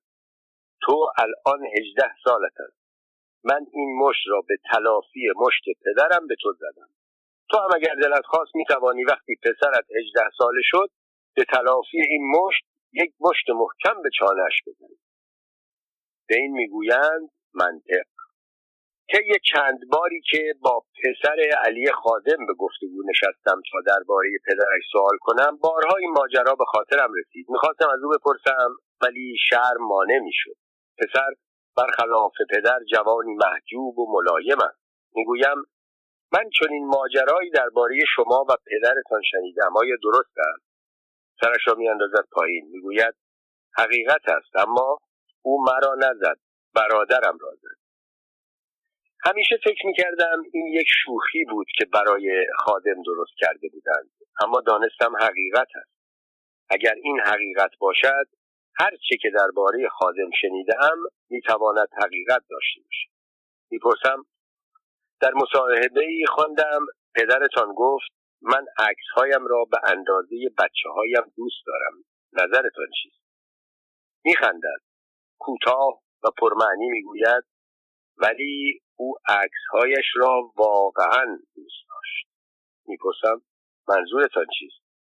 با خنده می‌گوید کمی فکر کنید می‌فهمید.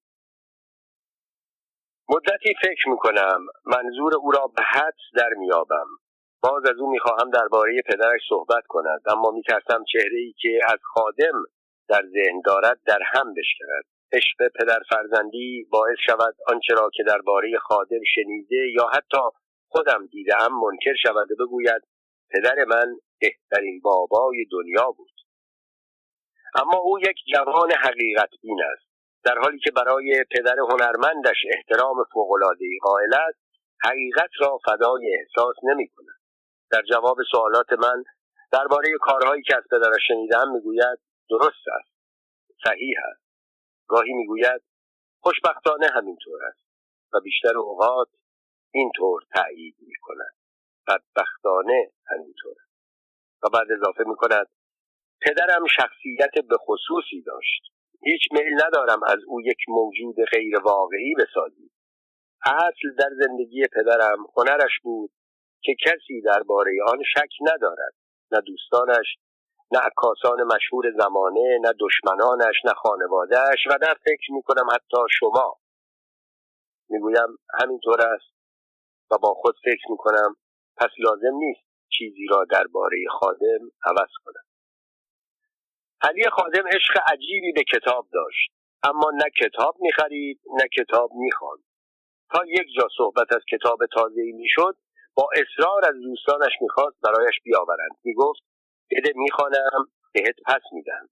می‌گرفت نه می‌خواند نه پس میدم اما وقتی میشنید یک مطبوعاتی یک عکاس یک خبرنگار بیمار شده به جای دست گل یکی از آن کتابها را بسته‌بندی می‌کرد به دیدار بیمار می‌رفت. کتاب را می‌داد و می‌گفت کتاب بسیار جالبی است. مخصوصا برای تو که آدم بازوقی هستی انتخاب کردم. خودم کتاب را خواندم. نظیر ندارم. شنیدم پس از درگذشت خادم عده از دوستانش به پسرانش فرخ و فرشید مراجعه کردند تا کتابهایشان را که خادم گرفته بود و بعضی نایاب و تعدادی غیر منتشره بود پس بگیرند یک روز یک کتاب درباره طول عمر که از زبان چینی ترجمه شده بود به دست علی خادم افتاد. چون به زندگی و عمر طولانی علاقه داشت با دقت آن را خواند. نشست محاسبه کرد هشتاد و شش سال عمر خواهد کرد. از آن پس با اطمینان به همه می‌گفت و آخر عمرم خیلی مانده. اما تفلک علی خادم دوازده سال اشتباه کرده بود. او در هفتاد و چهار سالگی مرد. علی خادم سالها قبل از پیروزی انقلاب برای زیارت خانه خدا و تهیه گزارشی از مراسم حج به مکه رفته بود. در آن سفر زیارتی چند تن از دوستان علی خادم هم با او بودند. اتفاقا سپهبد یزدان پناه هم آن سال در مراسم حج حضور داشت. چند روز بعد از رسیدن به مکه تلگرافی از تهران رسید که خبر می‌داد حاج محمد جعفر خادم پدر علی خادم و عکاس معروف درگذشت سپهبد یزدان پناه از دوران جوانی با پدر خادم دوست بود. مرگ او در وی خیلی اثر گذاشت. فکر کرد وقتی او این همه متاثر شود حال پسرش معلوم است. دوستان علی خادم را خبر کرد. ماجرای مرگ پدر او را شهر داد. قرار شد همه در اتاق سپهبد یزدان پناه جمع بشوند خادم را بیاورند و موضوع را طوری مطرح کنند که زیاد متاثر نشود.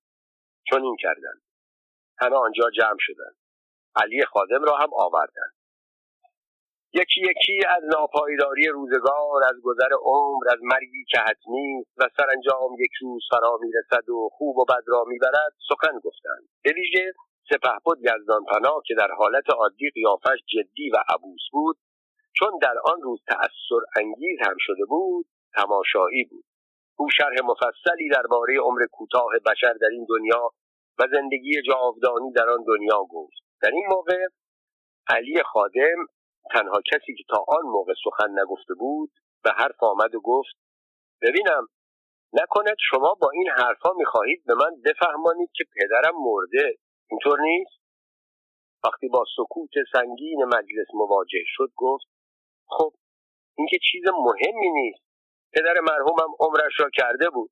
اصلا میبایست سالها قبل از این میمرد. آن موقع نمرد حالا مرد. خدا رحمتش کند. عکاس خوبی. هنر علی خادم در قسمت پورتره کم نظیر بود و از او پورتره خوبی نظیر پورتره از علی اکبر صبحی محتدی و پورتره از تفکری هنرپیشه معروف و قمر الملوک وزیری به جا مانده که نمونه کارهای خوب او در آن دوران است.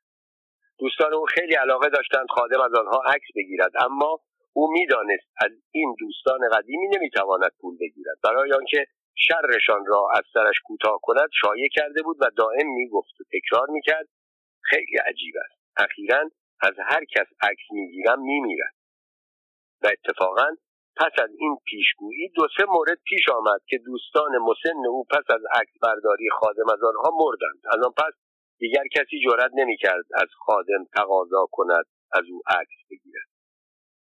در گذشته شاعران وقتی می‌خواستند از کسی انتقام بگیرند با سرودن اشعار تند او را حجب می‌کردند. وسیله حجب خادم دوربین عکاسیش بود. وای به وقتی که می‌خواست کسی را بیازارد. در این صورت عکسهایی از او می‌گرفت و به انواع حالات نامناسب منتاج می‌کرد که چیزی برایش باقی نمیگذاشت. غیر از عکاسی از هنرهای بزرگ او منتاج عکس در این کار گاهی چنان هنرنمایی می‌کرد که حتی کارشناسان هم در اصلی بودن یا منتاج آنها در میماندند. یک روز علی خادم به من زنگ زد و گفت یک سری منتاج جالب درست کردم. از خانمهایی که اخیرا شاغل مقامات مهم شده اند فقط به درد مجله سپید و سیاه می‌خورد. اگر دفتر هستی الان برایت میآورم. اما قول بده همین شماره در مجله چاپ کنی. آمد. پاکتی به من داد. باز کردم. ده دوازده عکس بود.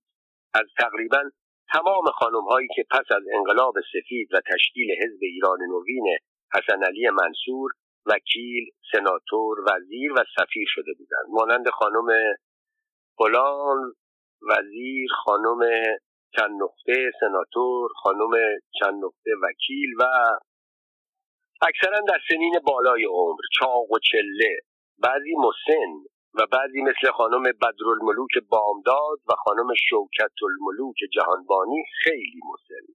خادم کله آنها را با بدن ستاره های خوشندام سینمای آمریکا مثل مرلین مونرو، جین راسل، استر ویلیامز و دیگر ستاره های آن زمان منتاج کرده بود. بعضی با لباس های تنگ و چسبان تعدادی با پیراهن های دکلته و چندتایی هم با مایو. آن روزها چاپ این عکس ها منع قانونی نداشت. من هم چاپ کردم. هنوز یک ساعت از انتشار مجله سپید و سیاه نگذشته بود که تلفن های مجله به حالت انفجار درآمدند. لحظه ای خاموش نمی اول که مرا پای تلفن می‌خواستند و اعتراض می‌کردند استدلال می‌کردم که خانم شما دیگر سیاسی شده اید شما ادعای تصاوی با مردان را دارید. این که چیز مهمی نیست. مگر ما عکس های رجال سیاسی را منتاج نمی کردیم و شما می خندیدید مطبوعات در همه جای دنیا با سیاسیون مملکت زن یا مرد شوخی می کنند حالا که شما پس از سالها تلاش به این مقامات رسیدید باید مثل مردها از خودتان استقامت به خرج دهید. اما این حرفها به خرج هیچ کدام از آنها نمی‌رفت که نمی‌رفت. جیق جیق داد داد. چنان قشقرقی به راه انداخته بودند که چاره را در آن دیدم که به همکاران مجله بگویم هر خانمی مرا خواست بگویند نیست. ولی در این حال در دل به خادم هزار بد و بیراه گفتم که چرا چنین منتاش های قشنگ ولی قوقا برانگیزی درست کرده که من نتوانستم از چاپ آنها خودداری کنم تا به چنین مصیبتی گرفتار آیم. طبق دستور کارکنان دفتر تلفن خانمها را به من وصل نمی‌کرد. ولی آنها به مردان صاحب مقام مراجعه می کردند و حالا دیگر نوبت آقایان بود. کسانی مثل رئیس مجلس سنا رئیس مجلس شورا وزرا وکلا و سناتورها که زنگ زدند و گله می کردند که آقا اینها خانمهایی محترم هستند. بیشترشان فرهنگی هستند. این چه کاری بود با آنها کردید بعد این حرفها شما با این عکس ها کاری کردید که آنها دیگر نمی‌توانند سر بلند کنند. همه از من شکایت می‌کردند هیچ کس از خادم گله نمی‌کرد. سرانجام خانم های سناتور و وکیل و وزیر از مجلس شورا و سنا و دولت جمع شدند و همگی با هم نزد امیر عباس هویدا نخست وزیر رفتند تا به او شکایت کنند. هویدا هم با دقت به شکوه آنها گوش کرد. دستور داد شماره تلفن مجله را بگیرند. وقتی گوشی را برداشتم مقداری توپ و تشر زد که این خانم های محترم اینجا آمدند از تو سخت شاکی و گلمندند حتما باید در شماره آینده به نوعی جبران کنی تا رضایت خاطرشان جلب شود. اما چطور می‌شد چنین چیزی را جبران کرد؟ می‌دانستم هویدا هم می‌داند که این کار جبران شدنی نیست. با این حرف می‌خواهد آنها را از سر باز کند. بعد از ظهر علی خادم به من زنگ زد. امروز در تهران همه جا صحبت از سپید و سیاه و فوتومونتاژی بود که تو چاپ کردی. جواب دادم بله ولی ای کاش یک صدم طوفانی که در اطراف من ایجاد شد اثرش به تو که اسمت را با عنوان منتاج از علی خادم بالای صفحه گذاشته بودی می‌رسید خندید و گفت لطف روزنامه نویسی و همین است. باید جنجال برپا کرد. گفتم بله همینطور است.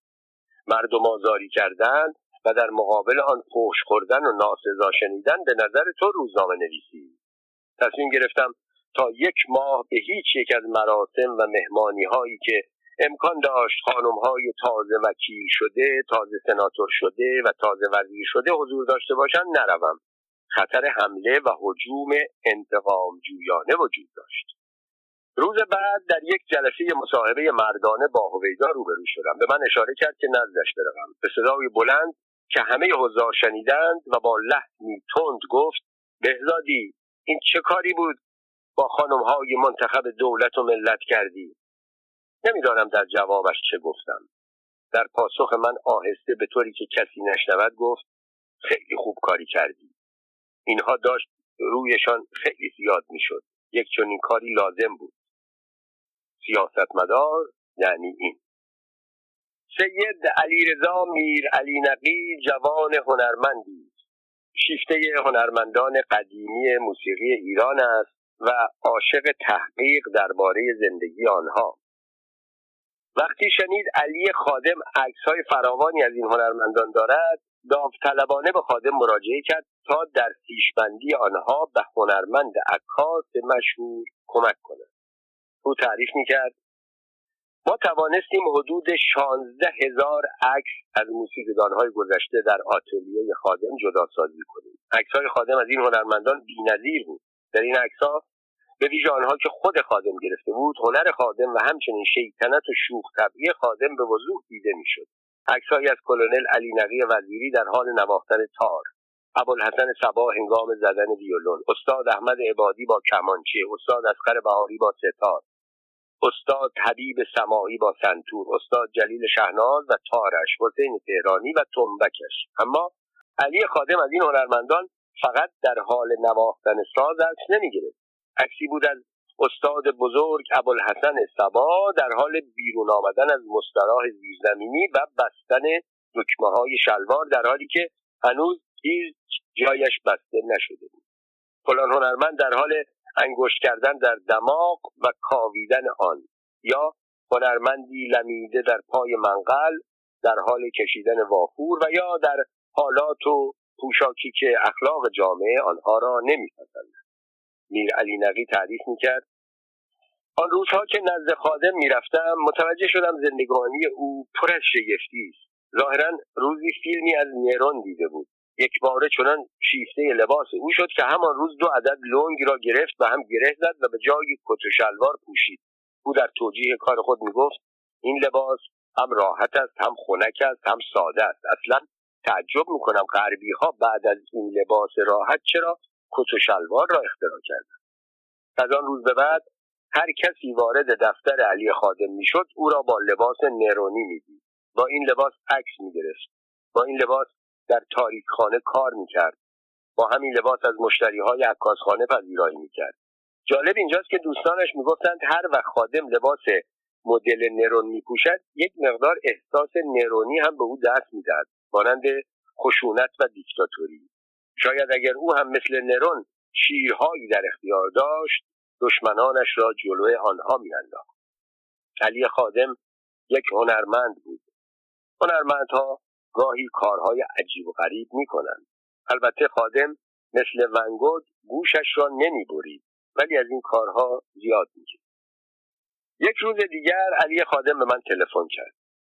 یک مقدار عکس خیلی جالب از قلمدانهای قدیمی دارم. نقاش آنها از نقاشان درجه یک دوره قاجاری است. به درد سپید و سیاه می‌خورد. می‌خواهی؟ گفتم البته. چیزی را که خادم بپسندد حتما من هم میپسندم. ساعتی بعد مقداری عکس فرستاد.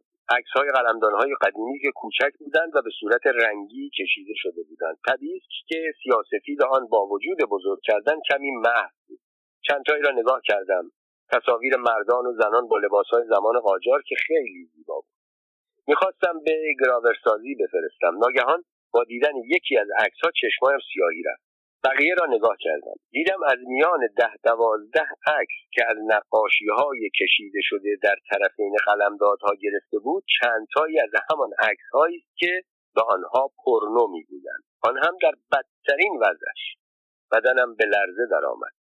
اگر به خادم اعتماد می کردم اگر به نقاشی ها دقت نمی کردم اگر این عکس ها چاپ می چه واقعی روی می‌داد؟ بلا فاصله به خادم تلفن کردم. تا صدایم را شنید گفت خوشت آمد؟ می‌دانستم خوشت میآید. عالی بود نه؟ با صدای لرزان گفتم عالیهاش را نمی‌گویم آنهای دیگر را می‌گویم. صدای قهقهش بلند شد. آنها که برای چاپ نبود فرستادم خودت ببینی. نخواستم دلش را بشکنم. اما توقع داشتم وقتی آن عکسها را میفرستاد به من یادآوری کند که بعضی از آنها چاپ کردنی نیست. اما خادم از این کارها نمی‌کرد. او میل داشت عکسها چاپ شود و جنجال برپا کند. علی خادم در سالهایی که به طور جدی به کار فوتوژورنالیزم پرداخت در کارش یک سر و گردن از عکاسان زمانه بلندتر بود. اما در عکاسی عقاید خاصی داشت. او تا آخر عمر حاضر نشد حتی یک عکس رنگی بگیرد. عقیده داشت عکس سیاسفید خیلی گویاتر از عکس رنگی همانطور که چارلی چاپلین عقیده داشت فیلم سامت گویاتر از فیلم ناطق است از فرخ خادم می‌پرسم آیا هرگز گریه پدرتان را دیده اید؟ پاسخ می‌دهد پدرم در هوشیاری کمتر گریه می‌کرد. بعد اضافه می‌کند شاید یک بار و آن هم در مرگ دوست و همکار و هم پیالش سجاد کریمیان. سجاد کریمیان عکاس هنرمندی بود. سالها با خادم همکاری داشت. متاسفانه افراد در آنچه که خادم شادخاری مینامید باعث مرگ زود هنگام او شد. از عادتهای علی خادم نمی‌گویم از اعتیادهایش شادخاری بود.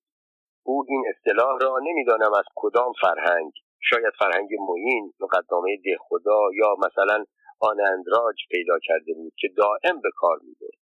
نصیحت و خواهش دوستان تهدید تعذیر احتمال خطر کوری هیچ کدام در او اثر نداشت. همچنان به خودکشی تدریجی ادامه می‌داد. اما ناگهان یک روز خطاب به دوستانش اعلام کرد. بچه ها تمام شد. پرونده شادخاری من بسته شد. مردانه اراده کردم و دوستانش سر به سرش میگذاشتند. تا کنون ده بار از تو این حرف را شنیده ایم بیماری پنجاه ساله یک روزه مداوا نمی شود گفت حالا می بینید شما هنوز علی خادم را نشناختید از قدرت اراده او خبر ندارید. نمی‌دانید در همین چند روزه که ترک کردم چقدر حالم بهتر شده. خوب می‌خورم؟ البته همیشه خوب می‌خورم خوب میخوابم هیچ وقت شکوه از بیخوابی نداشت. فکرم بازتر شده. آنقدر در همین مدت کم سوژه های خوب به ذهنم رسیده که فکر می‌کنم این موفقیت ها ارزش هر گذشتی را دارد. خادم هر روز خبر موفقیت هایش را در زمینه ترک شادخاری به دوستانش خبر می‌داد. دوستانش با حیرت می‌دیدند او هر روز فعالتر می شود ابتکارهایش جالبتر است. گونه های زرد شدهش به سرخی میگراید. عکس پشت عکس می‌گرفت و برنامه به دنبال برنامه تحریل کرد یک ماه گذشت. دوستان نتیجه گرفتند. وقتی از عادتی یا اعتیادی یک ماه بگذرد خطر بازگشت خیلی کم می شود یا اصلا منتفی. فقط مقداری اراده می خواهد که خادم ادعا می کرد از آن خیلی دارد و بارها نشان داده بود که دارد. یکی از روزها که دوستانش به آتولیه خادم رفتند او را دیدند روی زمین دلو شده. در کنارش حدود سی بطری در گوشه و کنار اتاق به چشم می‌خورد. عدهای متاسف شدند. عدهای متاثر شدند. اما نتیجه که خادم گرفته بود جالب با طرز بیانی که چون این حالتی به دنبال دارد گفت نگفتم می‌تونم ترک کنم. یک ماه تمام دست به این زهرماری نزدم. مخصوصا این کار را کردم تا به شما بفهمانم وقتی اراده کنم ترک کنم قدرتش را دارم. آه که سرم چقدر درد می کند یک بطری توی آن کمد است. لطفا. در رژیم گذشته دولت چند بار کارت خبرنگاری عکاسی او را لغو کرد. دربار چند بار اسم او را در لیست سیاه قرار داد و مانع شد از خانواده سلطنتی عکس تهیه کند. هر بار به علتی. یک بار عکسهایی از ملکه سریا با پای برهنه و تنپوش نامناسب برای چاپ به مجله کویک داده بود و یک بار از محمل خصوصی دربار عکسهایی به مجلات خارجی فروخته بود. هر بار که مچ او را می‌گرفتند می‌گفت این عکس را نفرستادم. برادرم فریدون خادم فرستاده ماموران سراغ برادرش می‌رفتند. عجیب نیست که این دو برادر طی شهست سال زندگی در کنار هم پنجاه سالش را با هم قهر. کسانی که در سالهای آخر عمر علی خادم با او مصاحبه کردهاند مکرر از او شنیدند که می‌گفت من در تاریک خانه به دنیا آمدم در تاریک خانه زندگی کردم و در تاریک خانه خواهم مرد بعد از روزی که علی خادم مرد گزارشگران مطبوعات مکرر نوشتند پیشبینی خادم درست از آب درآمد. او همچنان که در تاریک خانه به دنیا آمده بود در تاریک خانه مرد. خادم در زمان حیات روزانه چند ساعت از وقتش را در تاریک خانه میگذراند. مرگ او هم در پشت میز کارش و در چند متری تاریکخانه اتفاق افتاد. ولی درباره تولدش در تاریکخانه دوستانش گاهی سر به سرش میگذاشتند. آخر خادم مادر تو در لحظه فارغ شدن در تاریکخانه تنگ و تاریک و بی هوا و بدبوی پدرت چه می‌کرد؟ جا قطع بود که او آنجا را برای فارغ شدن انتخاب کند؟ قبلا نوشتم اوایل کار آتلیه عکاسی و خانه حاج محمد جعفر خادم پدر علی خادم در یک جا بود.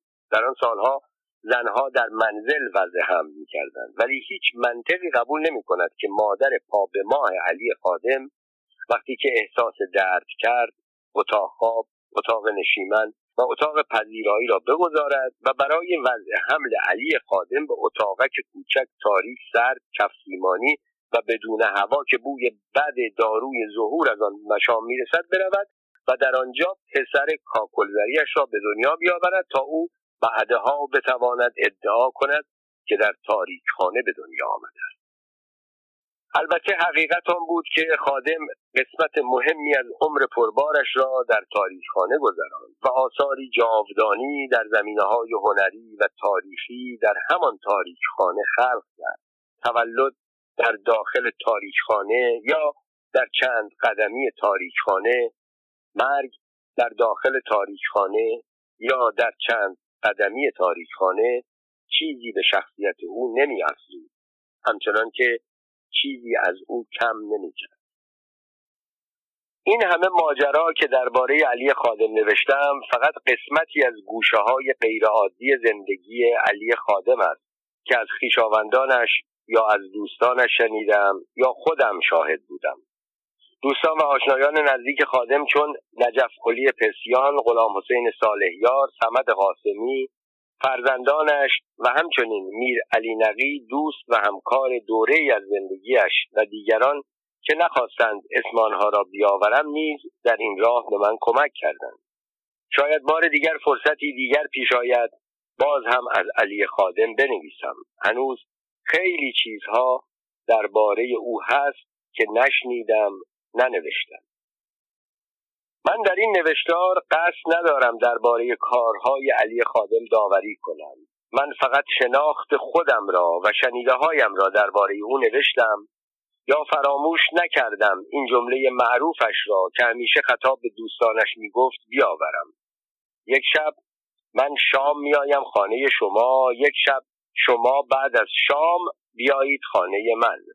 به عنوان کلام آخر این نکته گفتنی است که برخلاف تصور بعضی خادم وقتش را فقط به شوخی و تفریح و شیطنت نمیگذراند. اصل در زندگی او هنرش بود.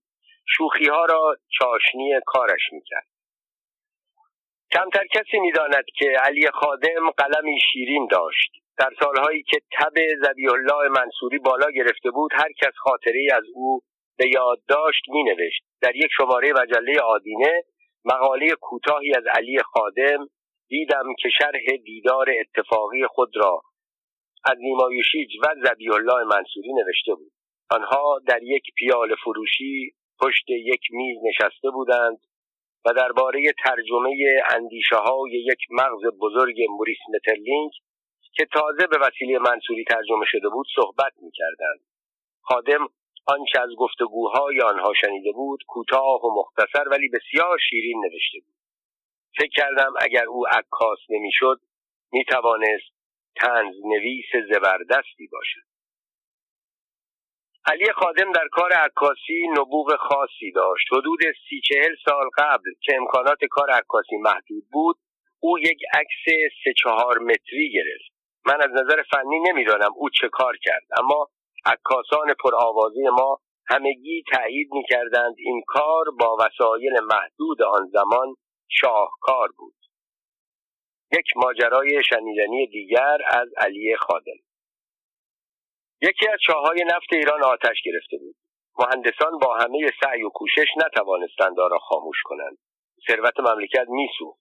ناچار کینلی آمریکایی بزرگترین متخصص خاموش کردن چاهای نفت جهان را دعوت کردند. آمد و قرارداد سختی بست.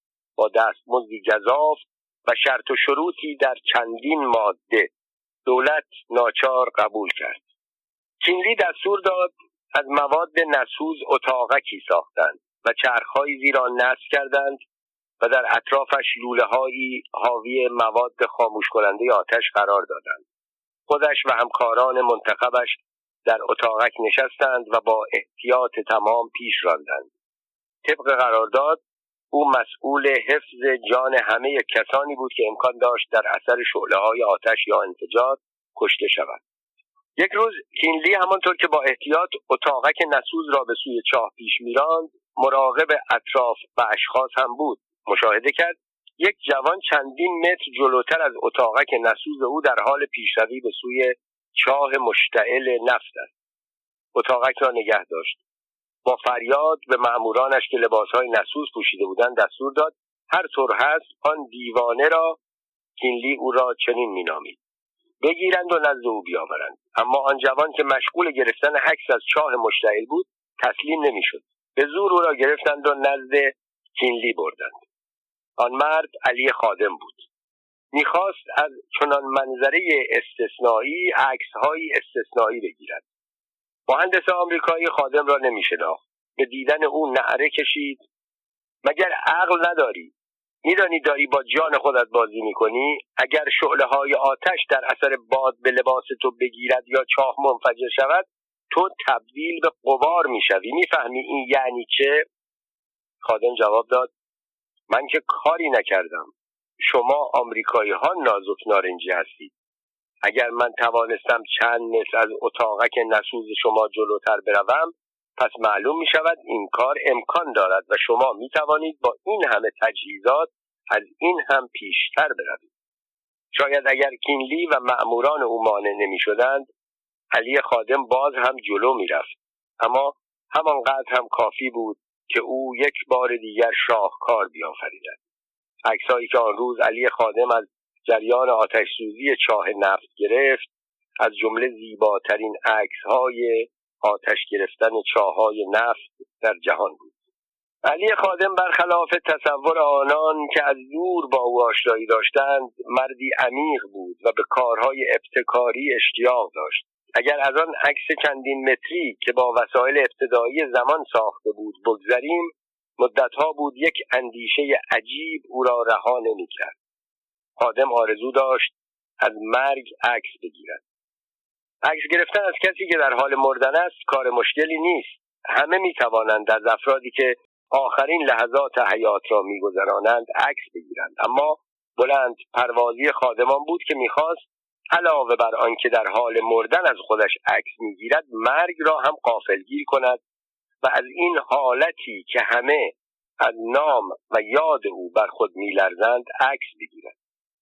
اگر موفق به این کار می‌شد مهمترین کار یا هنر را در عالم عکاسی انجام داده بود و بزرگترین شاهکار را به وجود آورده بود.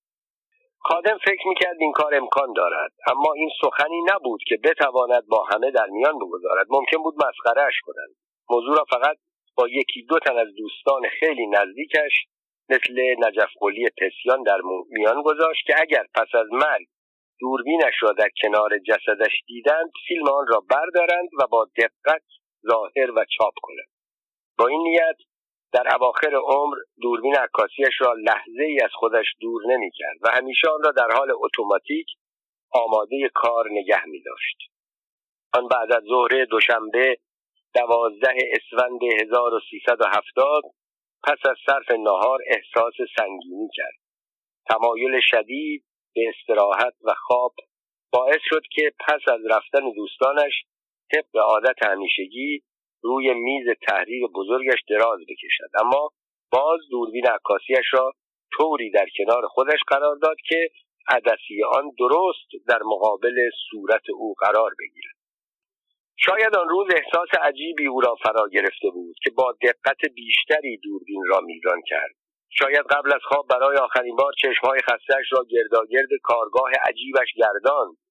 سپس دوربینش را یک بار دیگر به طور اتوماتیک میزان کرد و آن را با دقت طوری قرار داد که همین که دستش روی دکمه آن بیفتد عکس ایدئال گرفته شود. اما علی خادم یک چیز را فراموش کرده بود. او یک عمر با همه شوخی کرده بود اما این بار مرگ می‌خواست او را به بازی بگیرد. درباره بقیه ماجرا هرچه بنویسم افسانه و تخیل است. از سخن دوستانش شاهد میآورم. وقتی حوالی غروب دوستانش به پاتوق خود به دفتر علی خادم رفتند تا بقیه روز را با شوخی ها و شیطنت های او شریک شوند در دفتر خادم را که باز کردند علی خادم به بعضی از دوستان نزدیکش کلید دفترش را داده بود. خادم را هنوز روی میز خفته دیدند اما نه در خواب اسرانه بلکه در خواب همیشگی. یکی از دوستان وقتی از ماجرا آگاه شد و دورمی عکاسی را در مقابل صورت خادم دید با عجله آن را برداشت و برای ظهور و چاپ به تاریخخانه برد. قلبش میتپید. زیرا فکر می‌کرد به زودی شاهد منظره عجیب خواهد شد. آخرین شاهکار خادم. اما پس از مدتی تلاش متوجه شد همه فیلم ها سفید است. تا کنون هیچ کس مرگ را ضبط نکرده است.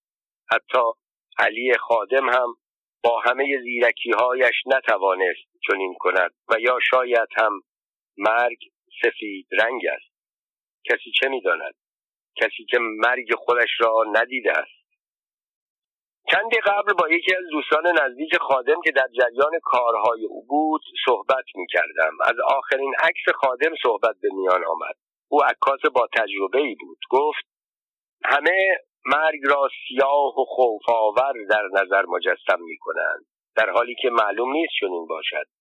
مرگ در موارد زیادی واقعی راحت کننده و آرام بخش است. پس می تواند سفید باشد. شاید آن فیلم سفیدی که خادم در دورمین خود ضبط کرده بود همان مرگ بود که او آن همه علاقه به ضبط آن داشت. شاید. کسی چه می‌داند. اما بعد از آن من هر قدر دنبال آن حلق فیلم گشتم پیدا نکردم.